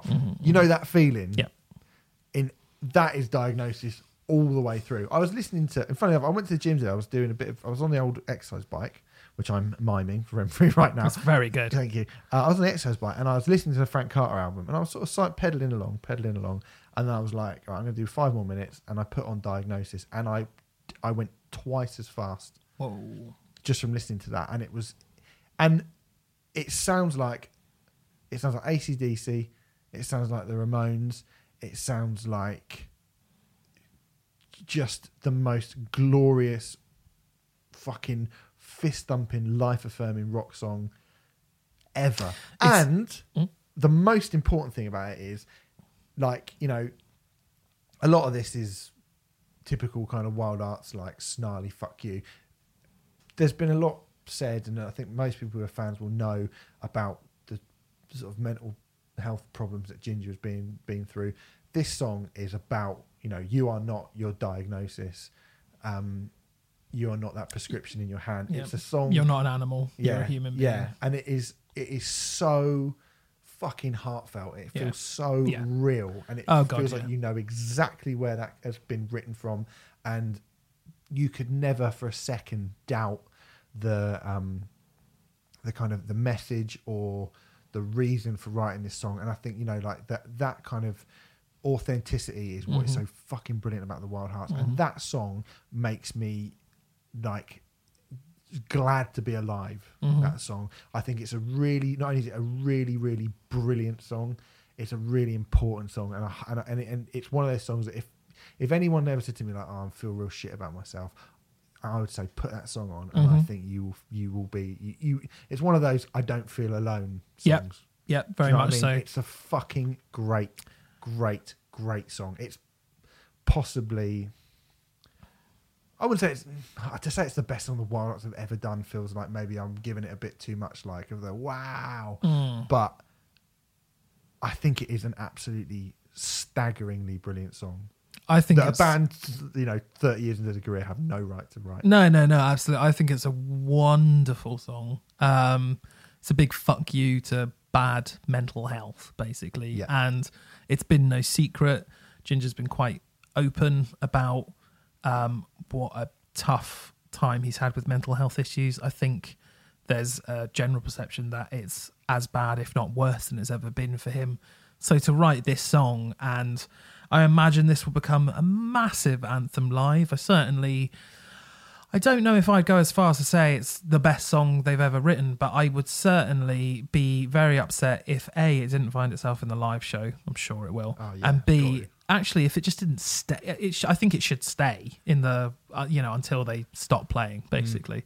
I could, um, and I could say that of a few songs on this record, and there aren't many ninth albums Yeah. by bands where, I mean, what? Was Death Magnetic the ninth Metallica album? Yeah, something like that. I mean, I'd quite, I wouldn't mind um, Day That Never Comes staying, but the rest can go. You know, like there's and there's a few songs on this. I think Let 'Em Go. You started talking about it's like has a Dropkick Murphys or Flogging It Molly does, kind yeah. of feel. So Frank. Turner on that song. Oh, is it? Frank Turner, uh, yeah, he does kind of like a bridge section and then the last chorus. Oh, I didn't Yeah, realise that. Frank okay. Turner doing. The- I think you know the title track is fucking great Yep. as well, and that could that's got a weird little nod to um, Tequila by Terrorvision as well. isn't it? Yes, yeah. There's a couple of Terrorvision. I, I- don't know if this is strictly a Terrorvision nod or not, but um, there's a another great song in it called "Little Flower," yeah. which comes in the verse uh, riff. It sounds very similar to Discotheque Wreck by uh, Terrorvision. Not a bad thing. Not accusing the Wild Hearts of ripping them off or anything like that. It just reminded me of Discotheque Wreck, which is yeah a very good thing, frankly. yeah, very very good. Um, I don't like every song on this record, um, but the ones that I don't like, t- I, I'm just kind of like, that song's okay, as opposed What's to the ones brilliant. that you don't like? My kind of movie just doesn't do all that much for me. I mean, that comes after Diagnosis. I think it's fucking tough to follow that song Could up. and be. It's so fucking brilliant. I mean, again, Diagnosis it should only be played in stadiums, and my kind of movie feels like it could work in a, you know, it could is happy enough in a club or whatever. Yeah, it's a bit yeah, faster. Yeah, and you, you, it's a you decent mentioned song. it. and it, it's it, it, my side of the bed is the weak. my side of the bed. Is the weak moment? Is the Yeah. weak moment on the, on the I, record? I think, but even those two songs, I don't think either are bad. No. I just think this is chock full of fantastic songs, and then there's a couple of good ones on there as well. Yeah. Um, This is- Pyloerection, actually, we should mention. A, Mhm. because it's got a great name, and B, just because it's a great song. yeah. Um, Uh, Which closes the record. which closes the record. No idea what it's about. Don't know why it's called Pylo Re- Erection. me neither. Just wanted to say Pyloerection, really. You've done it. It's very good. Yeah, that's great. I mean, again, you know, ah, it is a like you say. I don't know why I'm surprised because I'm surprised it's as good as it is. yeah, I kind of expected, like, when the Wild Hearts in, initially reformed. If you don't know the history of this band, it's fucking crazy the amount of times they've split up and reformed and split up and reformed. But when they initially reformed and did The Wild Hearts Must Be Destroyed, which is a decent record, yeah, I was expecting a record of that quality. And I think this is co- definitely higher. considerably better. Yeah, Um, it's ve- it's it's incredibly good. You were saying that you've seen some reviews cite it as the best Wild Hearts record. Metal Hammer. Um, Mm. They said this is the best Wild Hearts album. Do you agree with that? No, I don't think it's the best Wild Hearts Yeah. album. You know, I think those first two are still. It's the best thing they've done since the first two. I think. It it may well be actually. Yeah, and that is some fucking bar. yeah. I really like. I think the self-titled is really underrated. I think that's a great record. It's a good record, yeah. Uh, well, that, yeah, no, that is a good record. Chutzpah is very Yeah. very good. Yeah, it was good as well. It's it's hard. I mean, the quality has been very high throughout. I mean, you know, I just mentioned the Wild Hearts Must Be Destroyed, which is probably one of their weaker records. It's a great album. yeah, It's really good. I mean, it's got some fucking great songs. Yeah, Vanilla Radio Yeah. and Nexus Icon. and- yeah. So yeah, I, th- I think it's a fantastic album. I think you like it more than I do, but I still think it's very fucking good. Yeah, I just like it's. They're hard to review records like this. I mean, in Yeah. actual fact, like go, go, having last week, uh, it feels like the Damn Things record has not been received that well, which I think is mental because I think it's fucking great. But Yeah. on reflection, you know, if it was this or the Damn, you know, I really like the Damn Things record, but fuck me, if it's this or the Damn Things record, I mean, I think this eats the damn things for breakfast. This record, it is way, but it's you know an even bigger step up, and that you know I I really like that record. I really like that record a lot, but this has got just again. I said it last week. Anything to do with if you're a fan of anything kind of rock, I just can't understand why you wouldn't Wouldn't like get excited by this. And that's weird. You know, a band who have been around for 30 years. Yeah. It's mental. I I don't know if I prefer it to the damn things. That's a tough one. But the fact that you've made me even think about it and I'm unsure and I really liked that damn things record last week. You know, says it all really. Yeah. Um Oh, it's a tough one. Mm. I think I probably would go with the damn things just to annoy you a bit. Okay, that's fine. It's not annoying me. You're an idiot. Oh well. Uh, anyway, that's Renaissance Men by the Wild Hearts. It is out right now. Okay, um, next album is from the Physics House Band. It is the Death Sequence EP. It's an EP? Just count as an EP. Yeah, yeah. Four track um, release. I guess it's an EP. I, I I'm guessing it's an EP, yeah. With a third release, let's say, from Yeah, the. Uh, the Brighton based instrumental New Jazzists. Oh fair. New Is that- jazz. Yeah? Is that what you call them? I don't think it's incorrect. Okay. Um, I think the Physics House Band have lots of psycho- psychedelic stuff in them. I think they have a lot of prog in them. I think they have a lot of, definitely a lot of jazz. Um, the lazy way to describe the Physics House Band, and it is a lazy way, but it will help you to understand where we're coming from with this band. Is probably an instrumental Mars Volta, Yep. particularly the early Mars Volta. In fact, this is the band who I mentioned as an instrumental Mars Volta a few weeks ago. I said this release was coming up. You did. I also I saw this band at Complexity Fest, Uh-huh. um, and if you recall back then, I was um, Off your nuts. I might have been on some sort of substance or something. I can't I can't recall really. Uh, legal there, it's fine.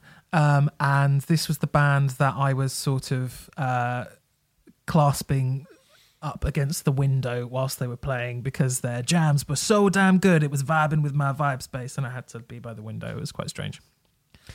Do you recall that? I do recall that. You were yeah, looking I'm at me amazed blankly. That you did. That's why I was sort of saying. it. Um, It was very good. I believe Yeah. they were playing this at the time as well. Right, okay. I would So- say death sequencing compared compared to their previous material. th- This feels like let's just release a 16 minute EP where we are going crazy throughout, pretty yeah, much. It's what I want Shining, the black jazz band to sound like. It's what I want Shining to sound like. They don't. Ah. Interesting, like interesting. Sort of, I, w- I, I 80s mean, band. I mean, uh, Physics House Band do not have the black metal thing going. No, for but it's still but it's wild, still isn't what it's yeah. I, I I would say, yeah, I probably prefer this to anything Shining have done.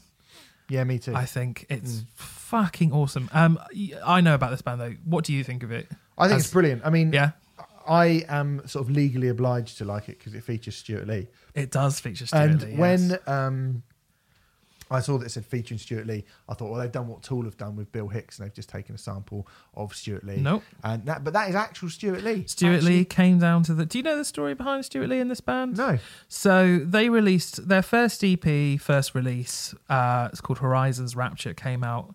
Oh God, 2012, Yeah, they in 2013, 2012. quite a while ago.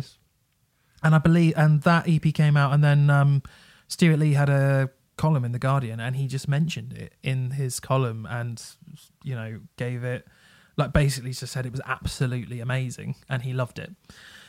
Um, so they've always kind of had a fan in Stewart Lee, and it's always been a bit of a running joke, I suppose.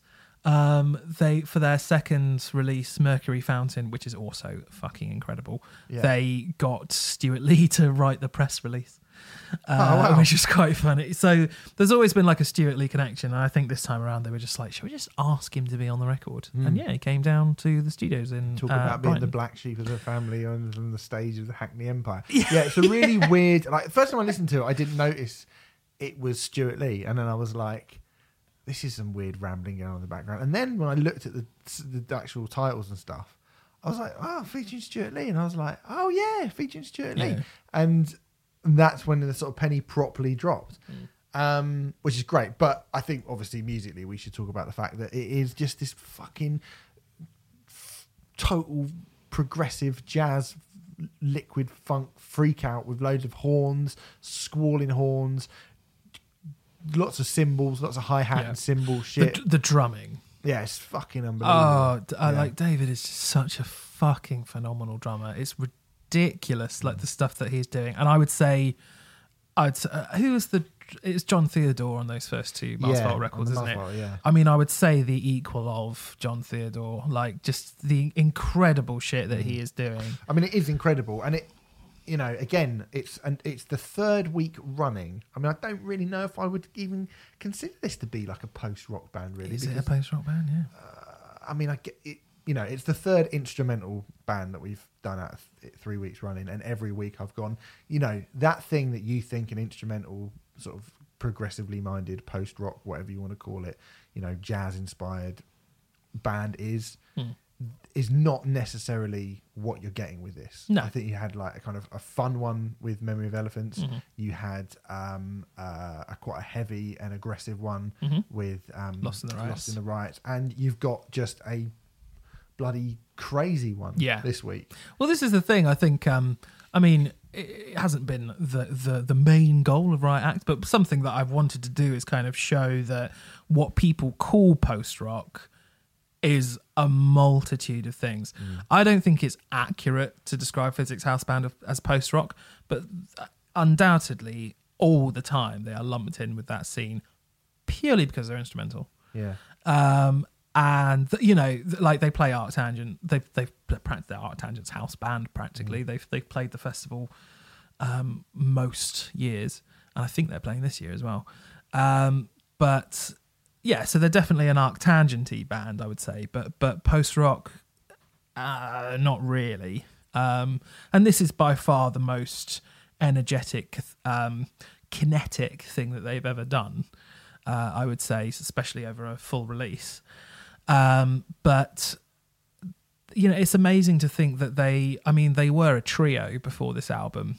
Um, this album, they've they are technically a quartet, um, but it's just drums, bass, uh, guitars, and and lots of weird effects. I mean, they're they're one of these bands that each member is doing several playing several different things at once basically and they also now have a saxophonist in Who's who, great. who is brilliant who He's just obviously having a fucking mad ten minutes. On oh he just record. whittles the fuck out of everything but it sounds brilliant Yeah. like it's it's so good Yeah, I rate this, and it's again, you know, what you said at the start, sixteen minutes. It means it never gets too like too much no because it's pretty full on this, isn't it? yeah yeah pretty pretty throughout There's not a lot of like, oh, I will just give you a second to. Yeah. It's like. Yeah, yeah. And it feels very it feels it's just Stewart Lee and then end yeah. Yeah. it feels very much like I mean to be from I feel like if they could have they probably would have released it as one song um it's Yeah. it, for me it It feels, feels, like, like, one song, yeah. it's one song split up into four parts and i don't know if this is how it's going to come out on the actual record but the version they sent us it's just called death sequence 1 death sequence 2 death sequence 3 and then track 4 which is a bit weird um but um but that's a, not even two minutes long, is it? no but that's fucking great that last track um almost I sounds can't like even tell what track because I just put it on my headphones and put my phone in my pocket Yeah. and listen to it. I don't know what I don't know where one like I couldn't even tell you where track three No, starts exactly. and track two ends and track three ends and track four Yeah. starts. I don't know because Yeah. it does just feel like one piece of music. They all roll into one. They, they've been doing their last album, Mercury Fountain, was like that as well. But Mercury Fountain was like half an hour. yeah, So, um, but um, yeah, it's just another another brilliant release from the Physics House Band. They are they are a brilliant band, and they take a, a long time between releases generally, Mm. and you can kind of see the quality um, seep through. The fact that they're not just releasing things, you know. I mean, they've been a band since yeah 2012, I think you said, and this is only the third thing they've released. yeah. Um, th- they're they're an amazing band. If you're put off by terms like jazz and like um, crazy crazy saxophone and shit like this that we've been talking about, I think it's still worth giving this record a go. At the end of the day, like we've said several times, it's 16 minutes long. yeah not. Um, it's not going to take an awful lot of. I mean, you know, you, you'll know if you you like it or not within the first couple of minutes. yeah. Um, but yeah, I I love this band. I just think they're absolutely phenomenal. Another brilliant Brightonian band. Yeah, very good. very, very good indeed. So anyway, that's Death Sequence by the Physics House Band. I'm going to break from the music for a second, Renfrey. No one will care about this, but I was just checking my phone. Then you might have noticed. I did. Um, every time we record the podcast, my football te- my football team need to win tonight. Pompey, my Portsmouth Football Club, need to win tonight to see if they're going to get promoted. Hmm. They're they're two 0 down, and every time we record when they're playing, we lose. Every single time we've ever recorded a podcast, and when they're playing on the midweek, we've lost. So I nearly moved the podcast so that we didn't have to. And and I feel I'm very I'm actually I'm very very very angry that we're two 0 down after 20 minutes. Okay. I'm probably going to kick someone's fucking head in later. Right. Just myself. Um, Yeah, I'm going to leave immediately after we've recorded this. yeah. So you fucking morons. If you're listening to this, any players who play for Pompey, you utter, utter, utter fucking morons. I hope your fucking bus crashes on the way home and you die. Um, let's do our last album before we move on. Wow, That'll encourage them to listen. yeah, I don't think footballers have really bad taste in music. Um, you fucking pricks. Uh, anyway, Marissa Nadler and Stephen Brodsky did an album together. Uh, it's called Drone Flower. They're not fucking bottling cunts like my lot are. Why are you doing it against Peterborough? There's no reason to lose.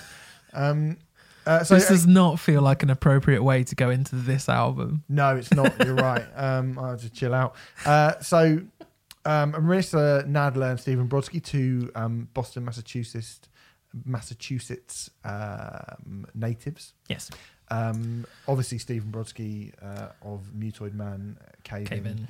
various other things, um, and Marissa Nadler, who I'm less familiar with, but is a solo artist, and I mean artist in she's a kind of visual artist as well as a Yep.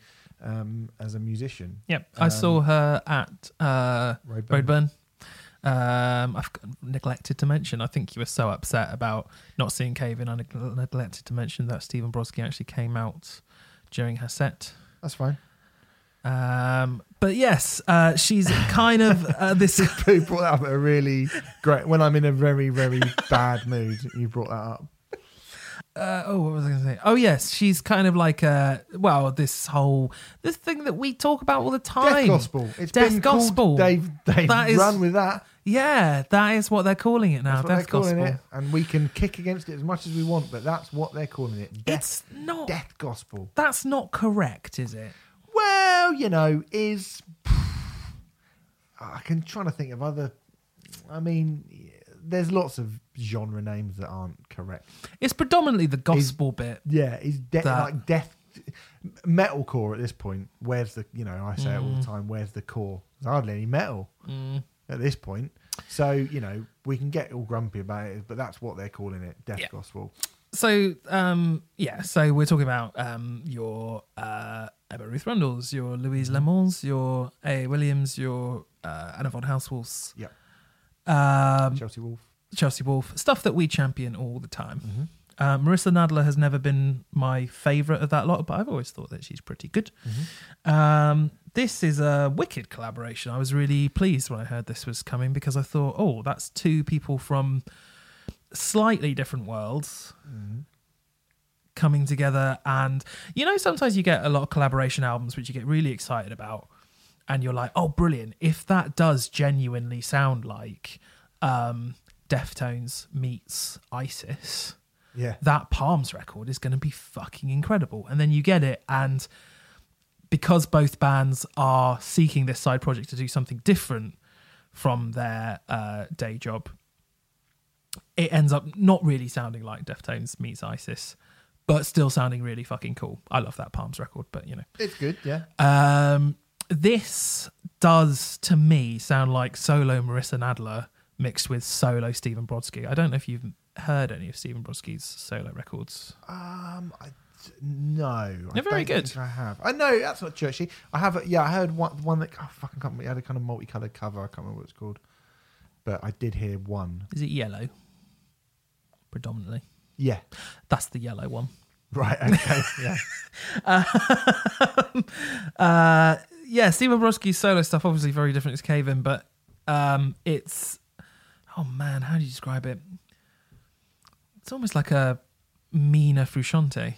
Uh, Mina like you know John Frusciante's solo work. I'm not sure how you feel about Frusciante's solo work. I've not really listened to very much of it. I couldn't have much. Uh, when it's good, it's very good. There's a lot of it, which is not very good. Though. Um, but this this did sound like I kind of imagined it to sound. I think the key word really actually is drone flower.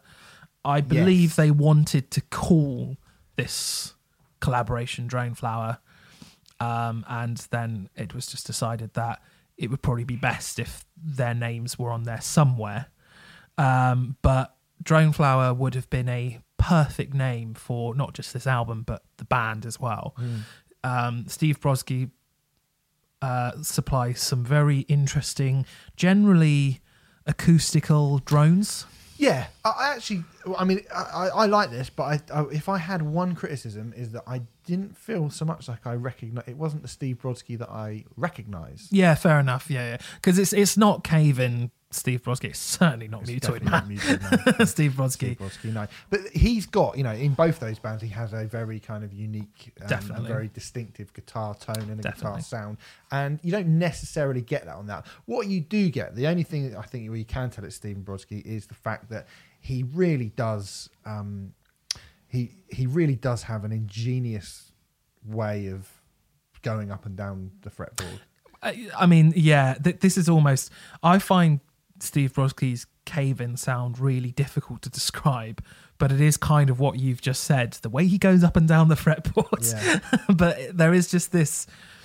uh, It's partly a tone and it's partly the notes that he chooses to use, which is just so Brodsky, and I don't know how to describe it properly. But it's very prevalent in Perfect Pitch Black, that uh, Yeah. second to last cave in record. Uh, third, third to last now, I suppose. Yeah. Um, I, I really, the, the, I think the big thing that a lot of people have been talking about with this record, there are two big covers on it. Um, but the really big one that people have been talking about, they had the audacity to cover my favorite ever Guns N' Roses song. Right. Um, what do you think of the original version of Estranged? You've heard it, surely. I can't remember what is it. What's it? Can't what it sounds like. Be talking to yourself and nobody's home. What's Without that the on? pen Use Your dropping. Illusion? Use Your Illusion 2. Oh mate, it's been so long. I'll sort yourself out. uh, it's, um, you know, I mean, people lazily called it November Rain Part 2. Um, Hmm. It's another kind of, well, it's nine minutes and 10 seconds, something like that. The original version, this is Yeah. very piano-y, but with uh, some m- amazing lead work from Slash. Uh, it's just about committing suicide. Hooray! Um, and um, it's yeah, it's a phenomenal song. When I heard that they were going to tackle it, it was a it was a mixed feeling of kind of trepidation And and excitement. and excitement because I thought I can see that working really well, but holy fuck, I hope they don't fuck it up because it's my favorite song by one of my favorite bands of all time. I think it's a really beautiful version. It's very, very good. I really love what they do with it. It's just really it's exactly I mean, it is exactly what I expected them to do with it, but I'm quite pleased that they've done what I expected them to do with it. Yeah. It's a very chilled out, very somber version of it. Cut down to seven and a half minutes, still quite long, but like they just cut out a few bits and pieces. Um it's really beautiful. And then the other cover is the last song on the record, which is can you remember me? In spite of me. in spite of me which is just a beautiful song basically like you know with a um with a refrain which is along the lines of like you loved me in spite of myself Mm. uh, which was originally by a band called morphine who i don't really know much about but No, me neither. i think the two covers on this record are probably by far the two strongest tracks on it which is kind of my only issue with it so it's 10 songs in total, and those two tracks, I mean, those two tracks alone are 10 minutes of Yeah. this 30 minute record. Mm. And then you're left with 20 minutes of really often beautiful, ethereal, Chelsea Wolfe esque in a lot of places Mhm. music, which is very sparse and very delicately and beautifully arranged. I think my. I like it, and I do like it very much. I very much like it as a background listen more than a passive listen uh, than than than a than a you know actively listening to it. I just feel like sometimes some of those songs aren't it's almost like they're missing a part. It's almost like there's when I listen to AA Williams, I don't I go that's sparse, but it doesn't feel like it's missing anything. Mm. There's a few songs on this, and a lot of them are like two minutes, two and a half minutes long, kind of thing. Well, yes, I'm about to bring up the other artist that we're going to surprisingly chuck in here with Hello. regards to that. These songs are short, and I They don't are. think they're short. Um, My opinion on this, because you know I haven't reset it properly yet, is that it's good. Yeah, I don't think it's the height of what quote unquote death gospel can be. no, I think it's a slightly different record as well Yep. than a lot of those other artists because I think Steve Brodsky, no, maybe like His Spun by Chelsea Wolfe has I- got a similar sort of the it reminds me of Chelsea Wolfe the most out of all of those. yeah. She has um, a kind of an, and I think the very best of. She's not quite the best it, but she still does have the very best of these artists have a sort of effortless quality to their voice. You know, Chelsea Wolfe sounds really effortless. I think Yeah. um, Ruth Rundle, it just sounds like she sat down and that's what's happened to come Mhm. out when they've and they've been rolling the tape. It doesn't feel processed. It doesn't really feel um, particularly too overwrought or thought about. It feels like a kind of and, and I think that's what's cool about it. I think that's when those artists work really well. And I think it feels Marissa like a moment captured. Yeah, and I think Marissa Nadler has got a bit of that. The songs I was surprised at how short a lot of the songs were. yeah. But you know, I think this record is like you say. I think you know it, it it's not the best version of it, but Mm. it's at least interesting. Yeah, definitely. I, I definitely agree with that, and and it left me wanting more. Mm. So, so that that should be a strong indicator that it is very good. And I do think, I mean, I think "Estranged" is the strongest moment on it. Yeah, yeah. I think most people will point to it. It's the one which feels most like a song. Yeah. Start for starters because it's seven and a half minutes, Mm. but like it, and it's right. It's the centerpiece of the record. It's track six, isn't it? Track five, six. track six. You know, Yeah. of a ten track record. I mean, it's it's. I think I, I I think that's really cool, but uh, then at the same time, there's part of me which is like, it's is it a good thing that the two best songs on this are covers? Do you know what I yeah. mean? Well, yeah, you know, like there's that. I mean, I think "For the Sun" is a really good song as well. The Yeah. second track on it's really good. I think there's some, you know, there's some good stuff on it. But like I say, they're quite brief. Now, the reason I brought it up is because we've had a few people saying to us, um, "You should review." Because you review a lot of this stuff and you talk about a lot of this like death gospel stuff and a lot of these female um, singer songwritery types.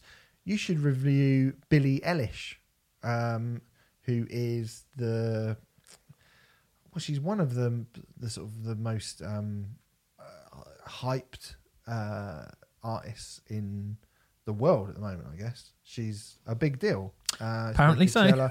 Recently, um, she released an album a few weeks ago called "When We Fall Asleep, Where Do We Go."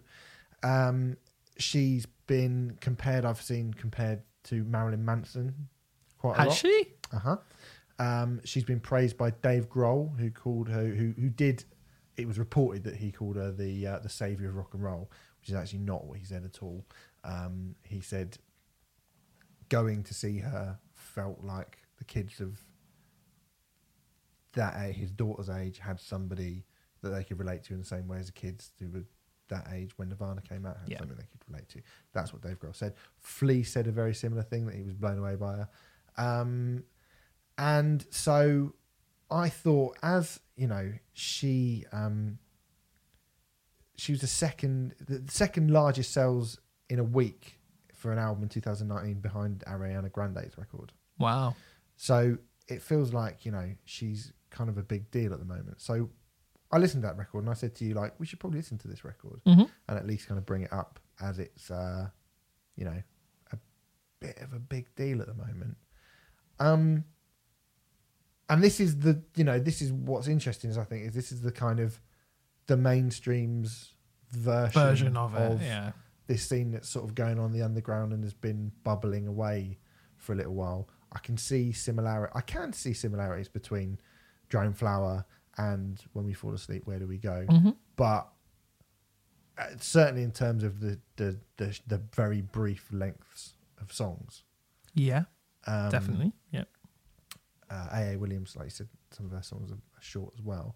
It seemed Yeah. like, but they seem like they're short because they're short.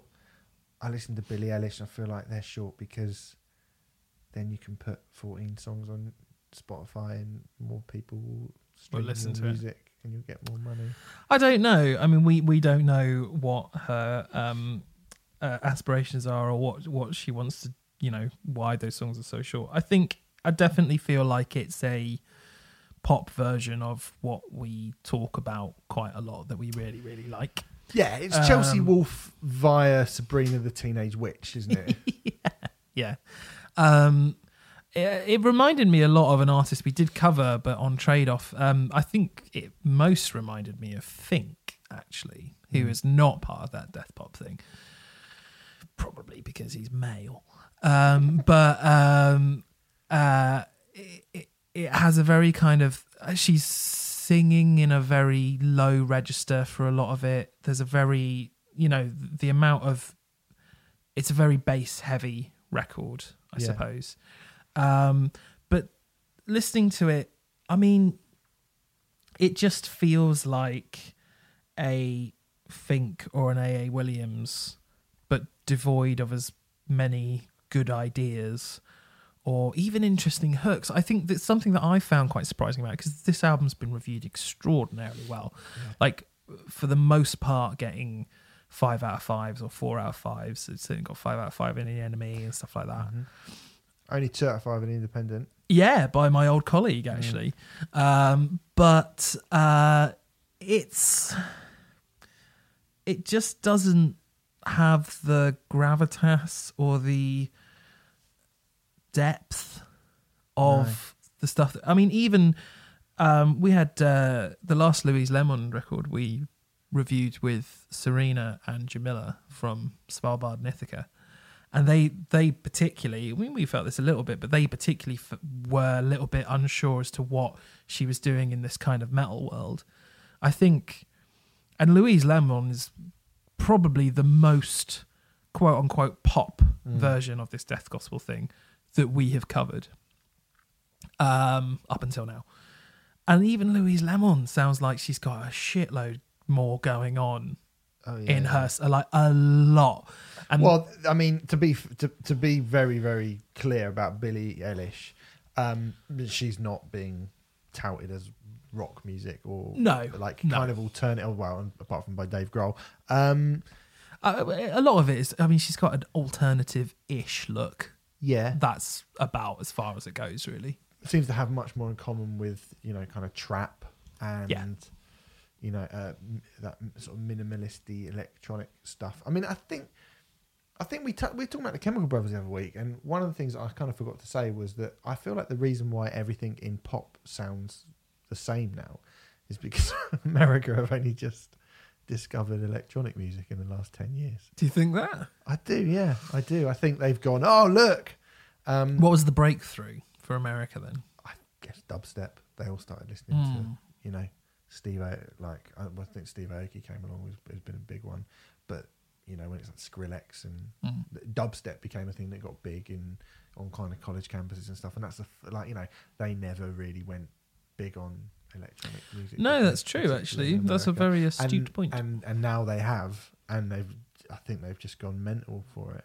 Um, so I don't think this is bad. I don't really know what type of music it is, the Billie Eilish um, uh, No. record, and I think there's some all right stuff in it. But I think too often it all feels a bit uh, a bit forced, a bit overwrought, and not even overwrought. I think it just feels a bit. I I don't believe it in the same way as I believe someone like Chelsea Wolfe, and I wonder if me comparing her to Chelsea Wolfe is like. I wonder if people who were into the Melvins heard Nevermind and went, nope. If we're going to go down Dave Grohl's route, I wonder. I wonder if they did. I wonder if this is just you know cynicism on my part. Um, but I guess you can't unhear what you've already heard, Mm. and you know this is like Abyss by Chelsea Wolfe, not like dropping out of school before it finishes GCSEs, and she's young as well. Like I don't want to be a prick or, or was- anything about it. Like she's only sort of eighteen, I think. She's very. She's young. 19, I think. Nineteen. Okay. I, I, I do think it's very um, I do feel it's authentic. You know, I do feel that uh, this is who she wants to be and this is what she wants to do. I mean, she Mm, produces. I think it's a bit. Uh, what's the word? Um, not not authentic, but I think it's a bit. Uh, it's clipped. You know when people talk, they deliberately talk in a sort of or whatever accent they think Yeah. is cool. yeah, I, I think it's kind of. Um, I think it's a bit of that.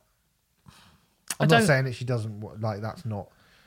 It's inauthentic, Yeah. per se, but I don't necessarily feel that it's. Um, uh, it feels like someone who wants to be a thing. I don't know. I, I, I would be really. I mean, we we're comparing her to you know Marissa Nadler and Chelsea Wolfe and Emma Ruth Rundle. I'd be really intrigued to know if she's actually even heard those artists. I have no don't idea. Think she has at all. No, I probably would be not. Very, very surprised if she has. But I mean, this is what's interesting about the kind of Marissa Nadler and Ruth Rundle and that scene and stuff is that that is providing a very, very cool, um, sort of genuinely artistically challenging um, set of uh, n- of new ways to present female music. Like it Mm. feels like that's a, a progression in the Well, music of, from a female perspective. yeah of, least, of world in a sort of a, a female perspective. Like you know, it does sit within you know certainly within uh the underground scene. I think you know we've we've said this till we're bloody blue in the face. So you know I don't think we need to go through it again. Whereas Billie Eilish to me just sort of sounds like a pop star. Yeah, And not there's a bad nothing wrong pop with star. that. No, There's nothing no- wrong with that. Not a bad pop star. Like uh, you know, there's some there's some all right songs on this record. I actually think there's a there's a trio at the end, which are all really sad, which is probably where this record gets closest to that gospel, uh, death gospel sound that we're talking about. There's, Yeah, there's a song called I think it's "I Love You." Um, that's not the song name. That was just a proclamation. thank you. Mate. I appreciate that.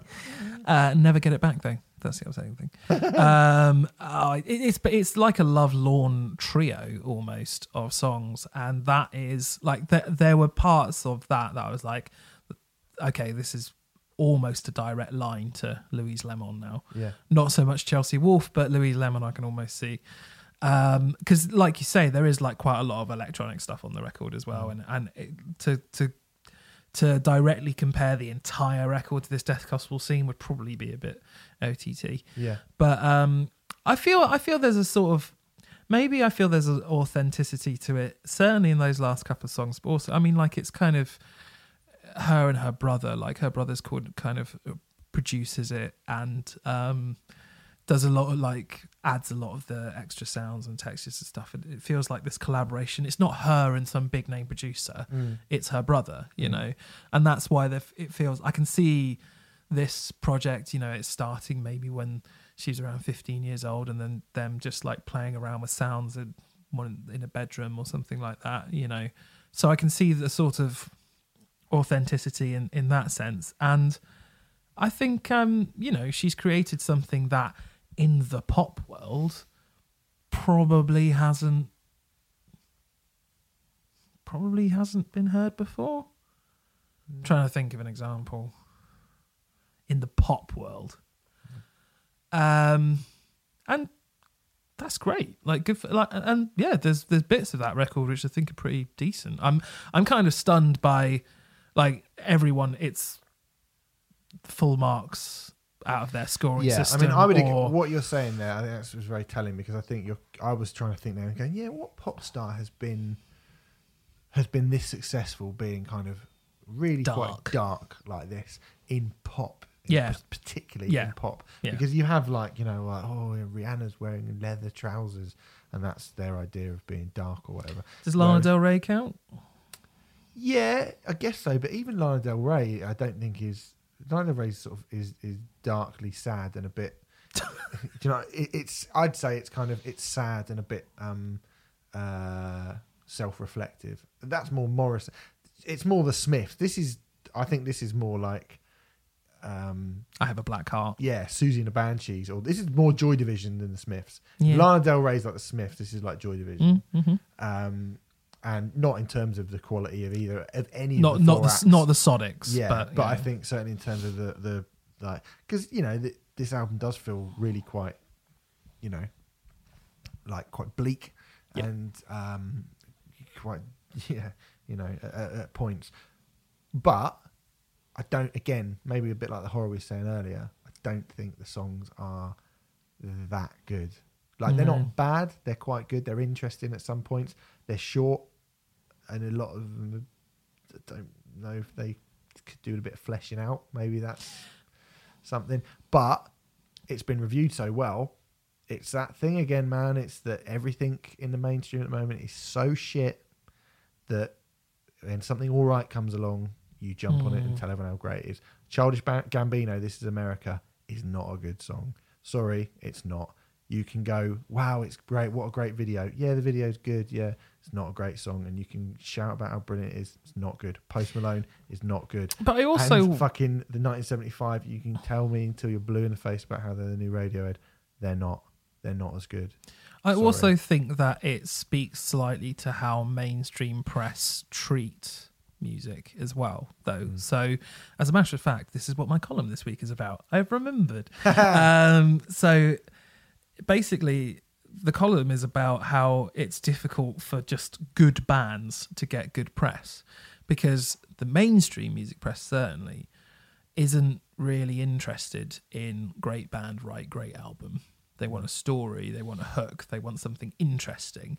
And so the primary goal of mainstream music outlets is to find an interesting story to write about rather than to find good music and tell people about it. Mm.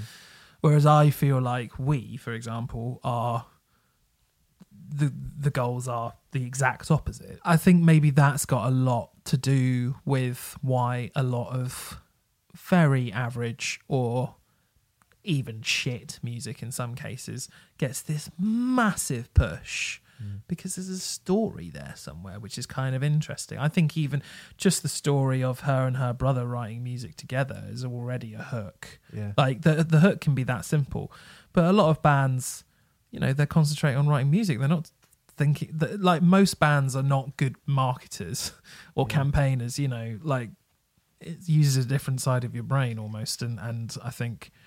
I suppose this is where PRs come in and stuff like that. But the amount of times I've spoken to PRs who have been like trying to get an interesting angle out of this band is like blood from a stone, you know. But that shouldn't be what music journalism is about, in my opinion. Uh, but predominantly, that is what it's about. Although that's been the case for a long time. Yeah. So I don't, know don't it's that. necessarily think there's that much power over music journalists to be able to stop or to influence something like this. I think.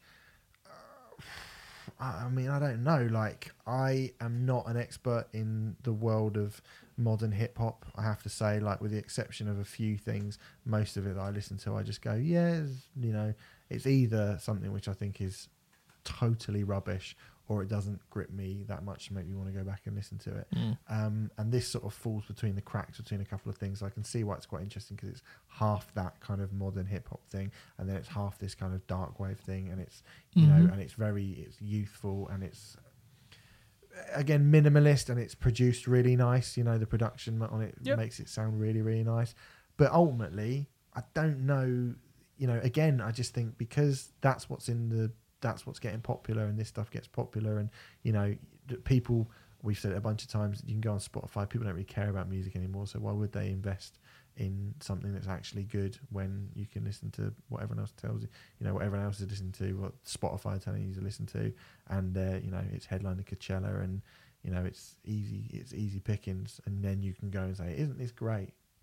And it's, That and two 0 score's really got you down, it's two one now. Actually, um, yeah, which is even worse because it's like a slight, light, slight bit of hope. But no, I, you know, I do. I just think like so much that gets in the mainstream that gets really, really brilliantly, brilliantly reviewed. You know, I mean, we we talked about the 1975 and we reviewed it. and We spoke about it for a long time. We ummed and ahed about whether it was good or not, and I was like, well, it's good for what it is, but you know, it is being compared to a modern OK computer, I know. and I've not gone back to it at all. I've been back to it a couple of times. It, it's all right. I think it's you know I think it's a perfectly good record, Mhm. but it's not a modern OK computer. I mean, it's not even a modern block Pablo party. Honey. Yeah, it's Yeah. not you know it's not even the modern something for the weekend by Bloc Party. You know what I mean? It's it's nowhere near. Mm. That level. It's not even standard. Denise Van Outen's something for the weekend on Channel Four. which, That is the original OK Computer. which, if you've if you've never seen it, I mean, how do you describe something for the weekend with I Denise Van Outen? try, especially in this context. Had hell. a, had a lot of dicks in it. I recall, like actual dicks. Yeah, actual penises. Yeah. Um, so, cool. You know, it's gone bad when we've resorted to this. So, anyway, I would say to kind of we kind of brought that Billie Eilish in just because we were talking about Marissa Nadler and that whole scene. It feels like there's even more of a swell of interest within that scene. And someone had said, you know, you should review Billie Eilish. You should talk about it. Um, I think the comparison, you know, they they it's, it doesn't come off as well. Well, I think I- I think Drone Flower is a, is a dec- is a is a pretty good record. yeah, By no means the best that this scene has to offer, absolutely not. No. but I think it's certainly a lot better than I would take this over the Billie Eilish album. It's personally. it's it's funny in that in in in a lot of ways both of them actually have similar issues. They do. Mm. But drone the drone flower record is far far better. yeah, and they're not Um, really from the same scene. Although No. again, I think there is quite a lot of similarities in them. yeah, there's a lot. There's a lot. I mean, it's an interesting thing to bring them both together and see, you know, as you say, like see what the mainstream version of this is because it might be the first iteration of the quote unquote death gospel if that is what it is in the pop world that we've seen maybe. Mm. But then actually you know like you said there's actually quite a lot more to there's more things in the billie eilish sound than just death gospel. There's bits of hip hop and there's bits of electronica and stuff like that as well. And yet it sounds emptier true, is it? yeah Funny old thing that. So i still um, think i think she sounds like a nowhere near as good fink i think that is the closest like fink and i wouldn't call fink pop at all but No. like i think fink so fink was the singer songwriter who used to be who's on ninja tune who was a hip-hop label label and you liked it very very much yeah, I like that a lot. um, and there's this very kind of low, bassy, like the rhythm feels almost as important as the notes being played in Fink songs. That's, that's Yeah. kind of the only way I can describe it. There's an atmosphere that is conjured and created, um, and I think Billie Eilish sort of does that as well. I just think Fink does it much better. Fair. Yeah. Okay. All right. Anyway, um, we're going to move on and do trade off. So both Trade those on. albums are out now. Drone Flower by Stephen Brodsky and Marissa Nadler, and um, When We Fall Asleep. What was that album called again? When we When We All Fall Asleep, Where Do We Go? by Billie Eilish. Um, we stay so exactly where we are. We're just in an unconscious state. That that is true as well. Um, let's do trade off, Renfrew, before we go. So you gave me Beach Slang, the things we do to find people who feel like us, which came out on the 30th of October 2015. So I was going to say not that long ago, but Three and a half years ago. It's quite. It is fairly, fairly long. Not a long time ago, but it's a while ago now. It just doesn't feel like it should be. I guess because, um, that whole scene felt like it was going to happen. It still feels like that scene that we spoke about earlier when we were talking about restorations. Obviously, the Gaslight Anthem were like the kind of big godfathers of that. Um, Philly. I know these guys are from Jersey, aren't they? Yeah, Beach yeah. Slang. So there was what other bands were there? We mentioned the Menzingers. We mentioned Restorations. I guess the Uh, Hotelier. Um, and The world is a beautiful place. and I'm no longer afraid to die. yeah, sorority noise. Would you put? Yeah, in there? yeah, Those- yeah. those kind Sorority of noise. Um, Apologies, I have none. Maybe. yeah, stuff like that. Um, it felt like around this time there was a big old swell of interest towards these bands, and it still feels like people are interested in these bands, but it feels like none of them have ever really gone over the Over top. the top. um, which is my kind of takeaway from that. And I wondered why that. I've always kind of, I've always kind of wondered when you get album. I mean, you know, I think the Menzingers would be, if any of them were going to, I always thought the Menzingers Yeah. would be the ones that would be doing it, and they haven't really. Um, not to the extent in which I thought they might have done. No, certainly not to like a Gaslight anthem extent or anything Yeah, like that. I mean, it yeah. does feel like Gaslight were the last band to. Definitely, Yeah. they were the first ones of these, really, as well, weren't they? I mean, I suppose you've got Hot Water Music and Against Me and that sort of thing, but that's Yeah. a little bit. There was a revival of, of sorts. Yeah, Yeah. Um, and so, so- we're kind of talking like heart on sleeve, yeah. almost like Americana kind of Mm. rock. Mm. sort of. So uh, this record that you gave to me, 26 minutes long, nearly 27 minutes long, I should say. Um, I feel like I didn't listen to it when it came out, although I did hear the name Beach Slang being thrown about a lot when uh, when it dropped. Um, they were one of those bands who I think it, around this time I wasn't really listening to this stuff that much. I'd kind of was working at Team Rock Radio. I'd kind of given up on anything that wasn't like very heavy Mhm. at that point. Mhm. Um, and pop punk emo had become such a shithole. Mhm. Do you know what I mean? That I just was like, oh, I'm not really sure about it. And it took a few, like the Wonder. We didn't mention the Wonder Years. The Wonder Years Wonder would Years, be uh, a band who kind of made me reappraise that scene and that Yep. sound and what uh, what that did. And so, but Beach Slang kind of fell through the cracks a little bit. So um, I listened to this and I like it very much. Okay. Yeah, I don't think it's the best hmm of these records. It's certainly not the worst either. But it is their is their debut album or is It's their second it's album? their debut album. They Yeah. released two EPs before this, Mm. which were layer collated together. But yeah, okay, fine.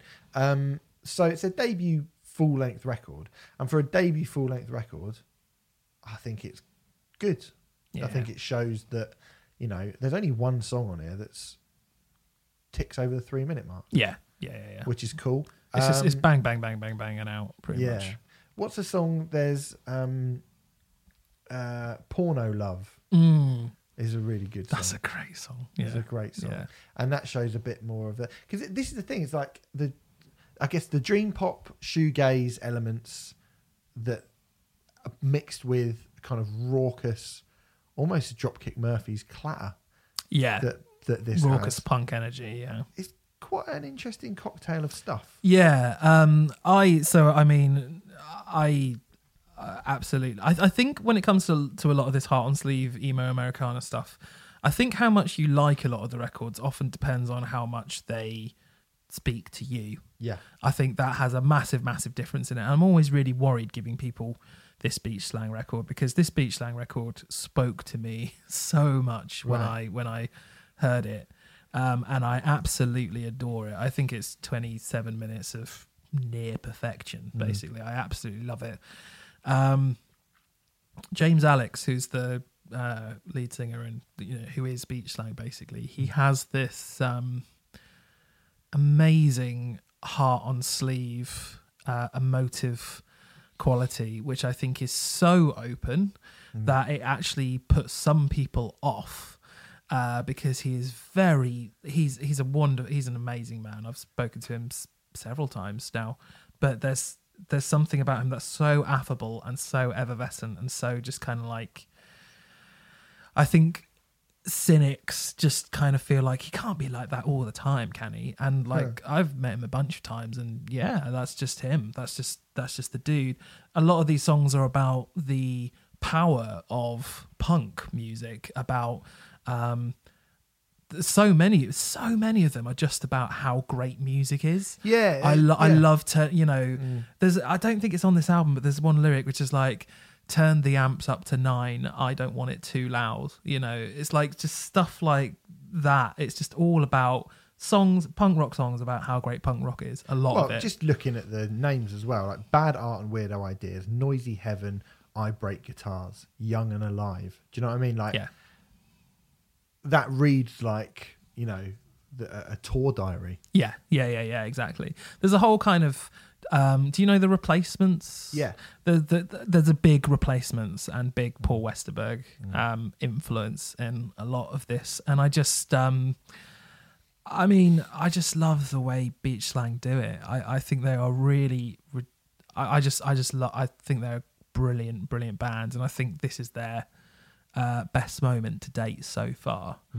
Um, they've done a lot. Uh, I mean, James just seems really keen just to get so much material out so quickly to the point where the record label have actually asked him to not release a record uh, for like a year, just just so that Beach Slang can go away for a bit and then come back. So I think the new one's due this year, but he basically wanted to release a record every. I mean, I think if he could, he'd release a record every six months or so.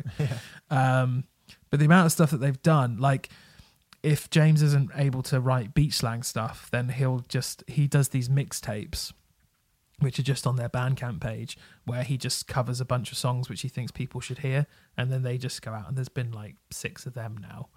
Um, they've done two full length albums. They've done something called Quiet Slang, which is taking a lot of the songs on here and a lot from the second album and just making them piano led and with a string quartet kind of thing. Something which I think you don't like happening to a lot of songs, but it's actually done really nicely and Right. really well.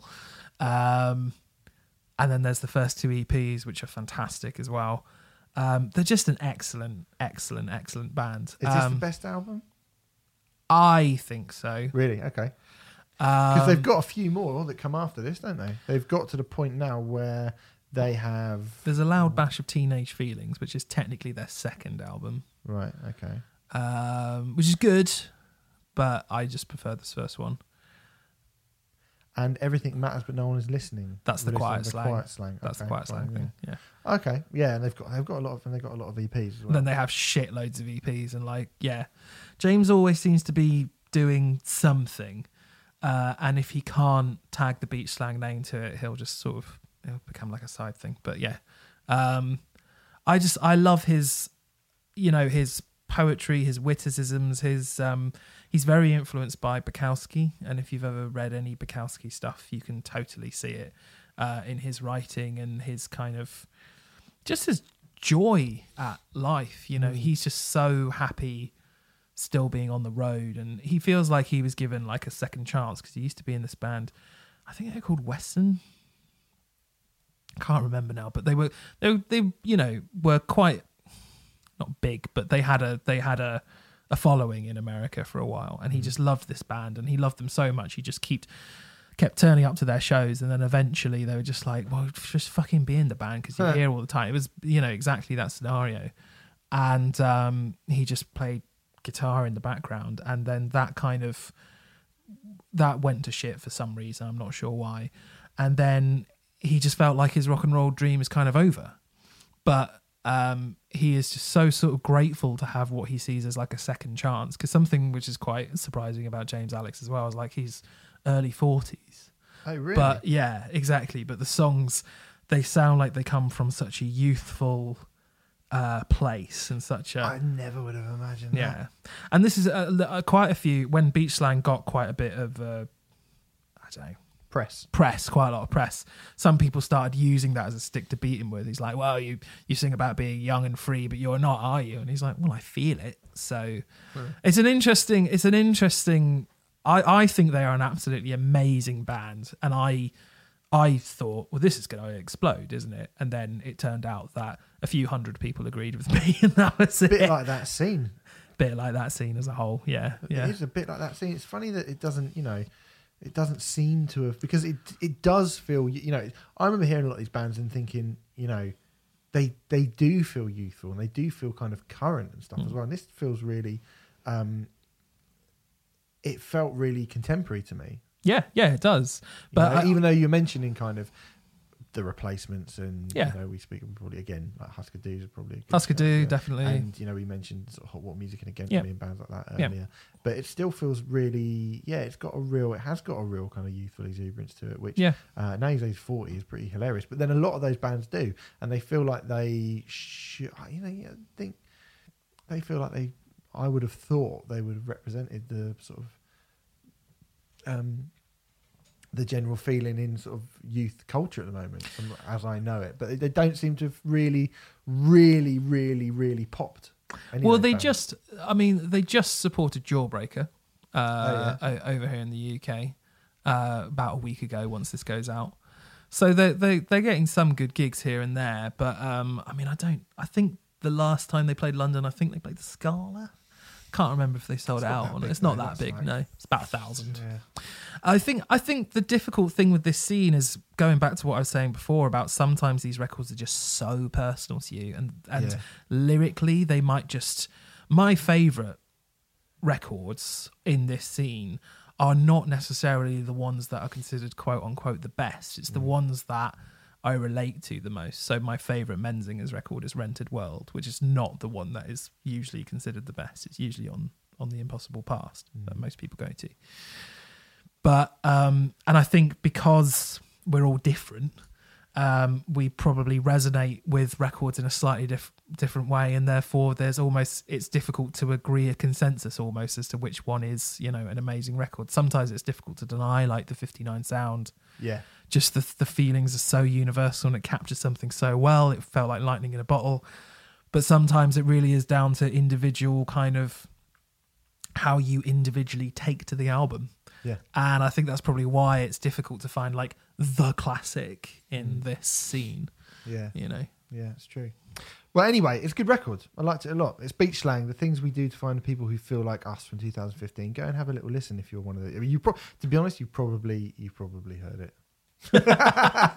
um, And if you haven't, then you should. yeah. Uh, so um, I gave you. Now this is very very different. I gave you Yeah. when the kite string pops by Acid Bath, released on the 8th of August 1994.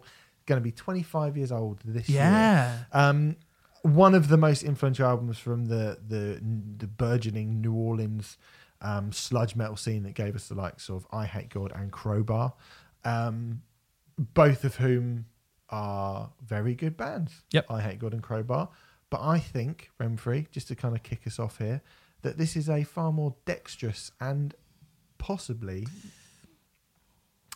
possibly unsettling listen than anything even those bands have managed Yeah.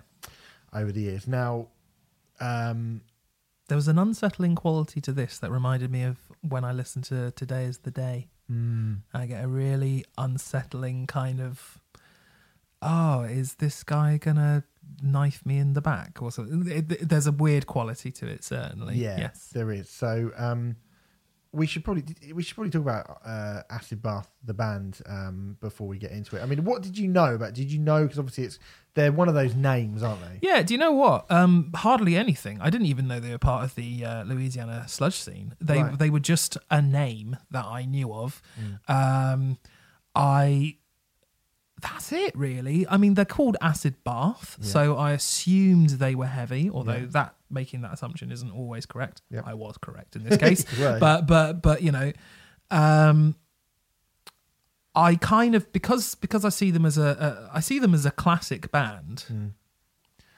Um, and I'm not saying they're not, but when I, you know, I went into their Wikipedia and I noticed they only really had two albums Mm. whilst they were around. So I was a bit surprised at that. I was expecting there to be Well, quite a vast back catalogue of stuff. Well, there's reasons for that, isn't there? Yes, yes. uh, which we'll get into. And I think the reason they are sort of considered a classic cult band is probably partially due to the fact that they only have two albums.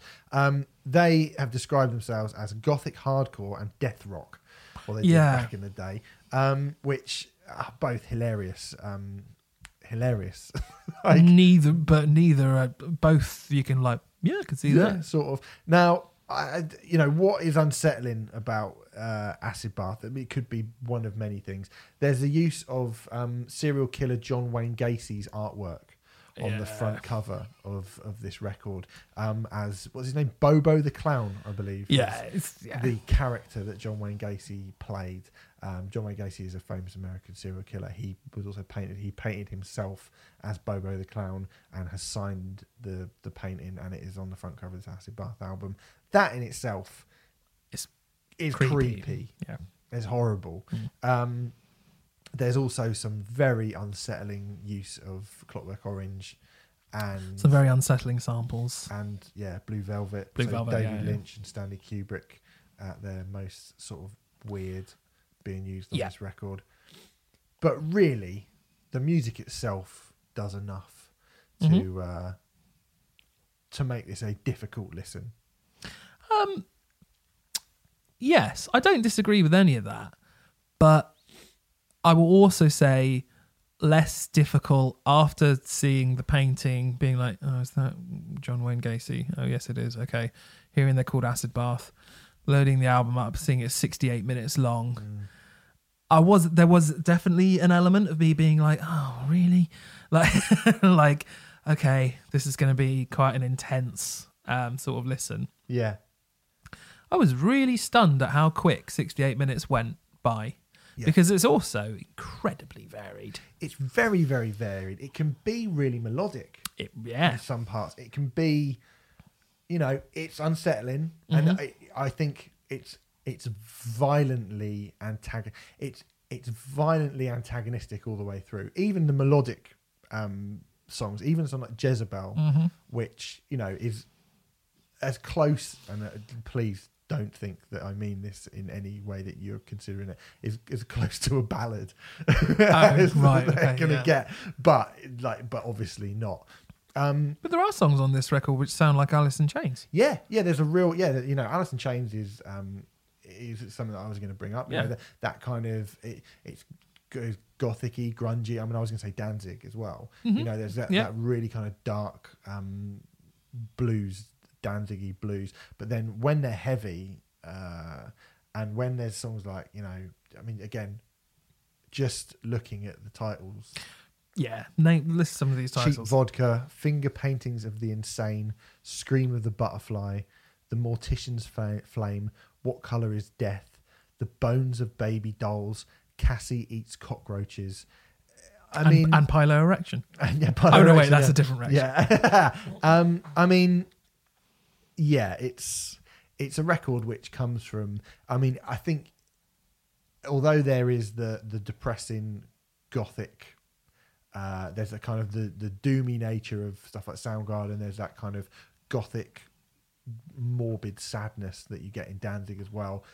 The stifling heat and insanity of Mhm. New Orleans uh, is the thing is, is all over this record. Yeah, definitely. I think this is a like this is a this is a brilliant, brilliant, brilliant record. By I the was way, yeah, I was really, I was really, I was really taken with this record. Mm. Uh, I I thought it was, and I love that thing. You know, I love the way that like metal music. I'm going to go off on one a little bit here, but I love the Go way on. that metal music constantly surprises me. You get a band like rotting rotting christ and you go Yeah. oh well, i know what that sounds like And and, you then don't. you listen to it and you really don't Mm. and there are there must be so many bands that I subconsciously just so quickly go, oh okay, um, Necro Dick Dick Chomper. Well, I know what they sound like, yeah, and then who don't exist by the way, maybe they do.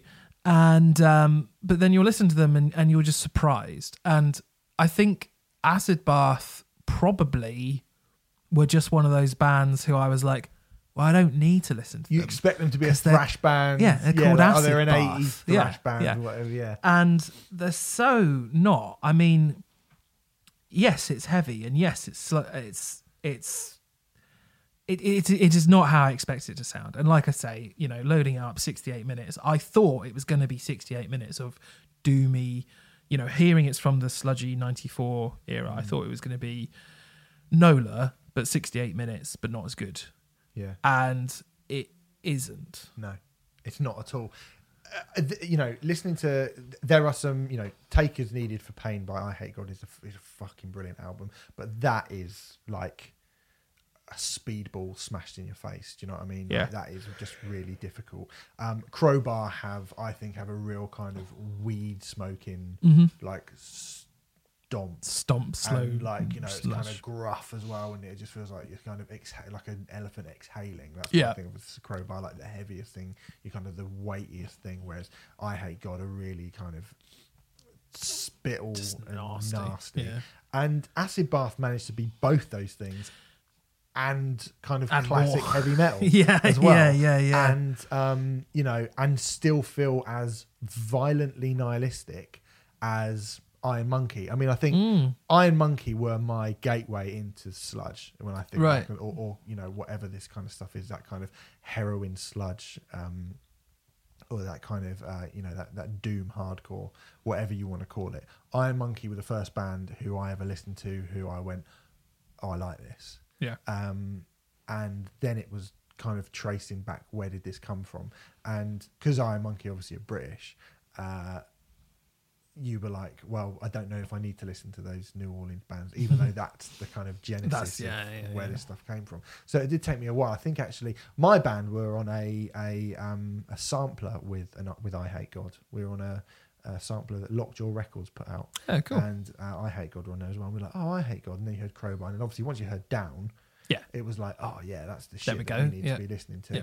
And that's when people were like, oh, and there's because you always go like, there's acid, you know, the acid bath always get brought up, and it's weird because they'd split up by the time I'd heard about them, hmm um, and I was like, well, there's Crowbar and there's I Hate God, and then Phil Anselmo has got one of these bands as well. hmm So, and there's you know, ba- Weed Eater or whatever were kind of coming up later on, and then in England we had Orange Goblin, who I know a different sort of thing, but Doomy, whatever, you know. Yeah. Um, and so I didn't initially kind of rush out to get into Acid Bath, but it was only when their name kept coming up as, oh, you know, they're the one, they're the ones. Yeah, yeah, yeah. And certainly from within that scene of bands who I like very, very much, you know, I've got a lot of respect for Crowbar. I really like I Hate God.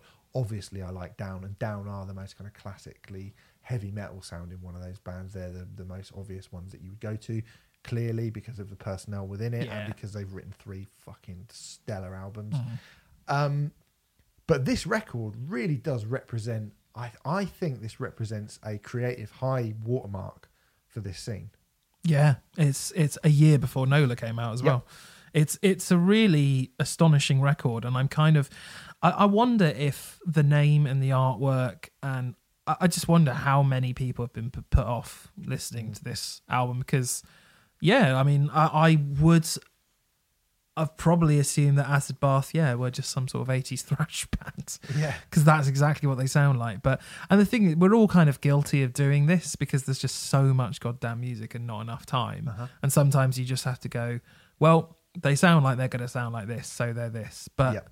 you really, I mean, certainly then, and even more so now, you really cannot do that. You Mm. know, and you will know us by the Trail of Dead. Do not sound like what if Well, you just had the name. you'd- Smash Mouth. yeah.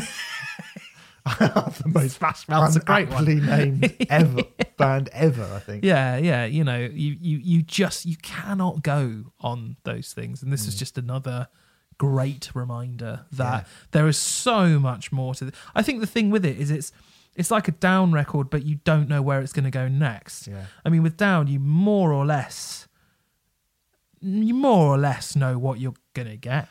I, I I think down lean on um th- this is much heavier than anything Much down heavier, have yeah. ever put their name to.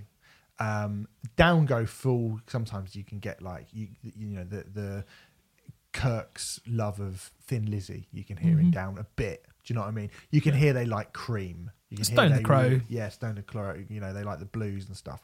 This is got a bit of that now and again, but it feels much more like I think everything about everything about um, Acid Bath is dark. Do you know what I mean? Yeah. Even when it's melodic. Like I think Down, you can, but people will, like sit around smoking weed and listen to Down, and you know, like Down aren't always. Not that they're not serious. I don't want to make it sound like they're not serious because obviously they are serious, but they're not. It's not always brutal. It's not always kind Mm. of oppressively like fucking hell. Like he's re- even the quieter moments on this record.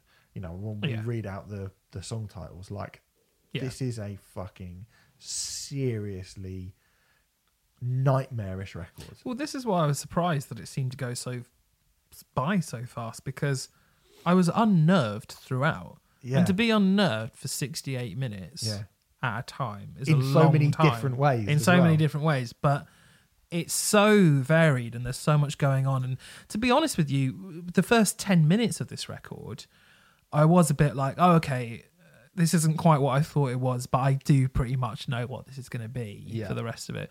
And then, you know, it just throws a curveball at you and you're like, oh, oh, I didn't expect that. And then it throws another one and then another one and, and then another one. And something that happened a lot around this time is when bands would do that, they'd, you know, throw in like a jazz interlude for 30 seconds Mm. and then go back to brutal, brutal, brutal. This feels like it throws entire songs that are curveballs. Yeah, And I really like, I think that's fantastic. That's very, that was a very brave thing to do back then, certainly. yeah. Um, yeah, I'm, I'm really floored by this record. I think it's really, really good. Is the second one as good as this one? Um, not quite as good, but Okay. it's still really still good. so very we should say um, they released one more album after this, 1996's Pagan Terrorism Tactics, um, and then uh, bass player Audie Pitre was killed um, in a hit and run accident with his family, um, which is you know a. I think they were on their way towards recording or writing for a Th- third they did have a third. for a third record. Yeah, yeah. Yeah. Um, and Acid Bath have never reformed. In fact, there was rumours in 2017 that they were going to reform and they were going to be doing some shows together, but they came straight out and went, "We won't do it." Uh, apparently, a member of the band contacted Corey Taylor um, asking for Acid Bath type vocalists, and that leaked somehow, and that reignited this rumor. Yeah. But um, it, it then came back to the band, and they would they just said we were considering doing some sort of tribute thing, but that's all it was. Yeah. So, yeah. I mean, and I think that is why you know when you talk, uh, we were saying earlier, and you were going, "Oh, you know, I didn't realize how kind of influential and." s- You know, like th- the reason they're so highly thought of, I think, is because they were so unique for the time. They were, I think, this is. I mean, Nola's an incredible record, and I don't necessarily think it's a slut. It's a, you know, a definitively a sludge record. So I kind of would take Nola um, and most of Down's back catalogue away from this. But then I, you know, I think the fact that I'm even going, oh, is it as good as Nola, or is this better? Than, do you know what I mean? I think certainly, if you take Down out of the equation, Acid Bath are the band from I- that. I- from, from that era. I at certainly that time. prefer Mm. it to most Crowbar and I Hate God records. I think. Mm, mm. I do. I think it's certainly you know like it's it's really really influential. Yeah. Uh, it's for in in lots of different ways. It's really really, you know, like you say, brilliantly eclectic and ignited, you know, uh, interest in that scene. And they they split up. They went two albums. This guy's gone. That's our band's over. That's the thing. That's it. They have a And they are a proper, legacy now. yeah, they're a proper cult band. Um, if you haven't heard it, if you're a fan of heavy music at all, Mm. you know, I think Dax Dax Riggs, the Mm. the singer, is a, Mhm. like again like a really unique, dexterous voice. Well, I think it partly reminded me of Today is the Day because whilst he doesn't, whilst he doesn't vocally sound like Steve Austin, just the dexterity in his voice and what he was doing with it, I was like, that's very Steve Austin-y. Yeah. his kind of uh, approach. Mm. So, and that's a very good shout actually, because today is the day are unbelievably intense and Yeah. nightmarish. So, yeah, Yeah. uh, that makes sense. So, there you go. Uh, that's our chat about when the kite string pops the debut album from Acid Bath. As I say, if you haven't heard it and you're a fan of sort of dark, heavy music, um, you got to get on that. I have to say as well, it sounds stunning considering it's 25 years old. Yeah. I don't think it's dated really at all. I mean, you know, Well, I think it was so far ahead of everyone else doing Yeah, that that yeah. just Doesn't sound 25 years old No. at all. yeah.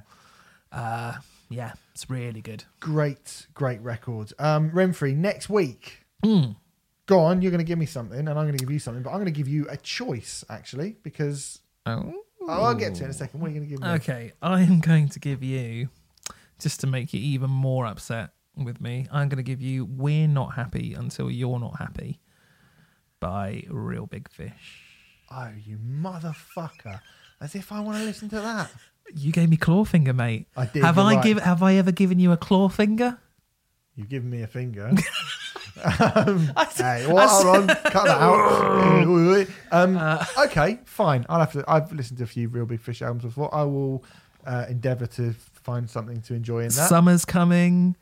Uh, it's sunny. That's a good reason to listen to ska-punk. booked in. Okay, right. It's now, a far more interesting record than you may imagine. well, what I imagine is it- it's not. So yeah, you're probably right. Um, uh, now you admitted to me, and we've spoken vaguely a little bit about. It feels funny we're giving you like one of the biggest bands in the history of music ever, Right. right? Eight, but you haven't really listened to much ACDC. Not really. You've kind of thought, what's the point? If you've heard one, you've heard them all. Even the fans say that. Yeah, they do sometimes. well, I'm going to toss a coin, and you're either going to get something from the Brian Johnson era or something from the Bon Scott era. okay.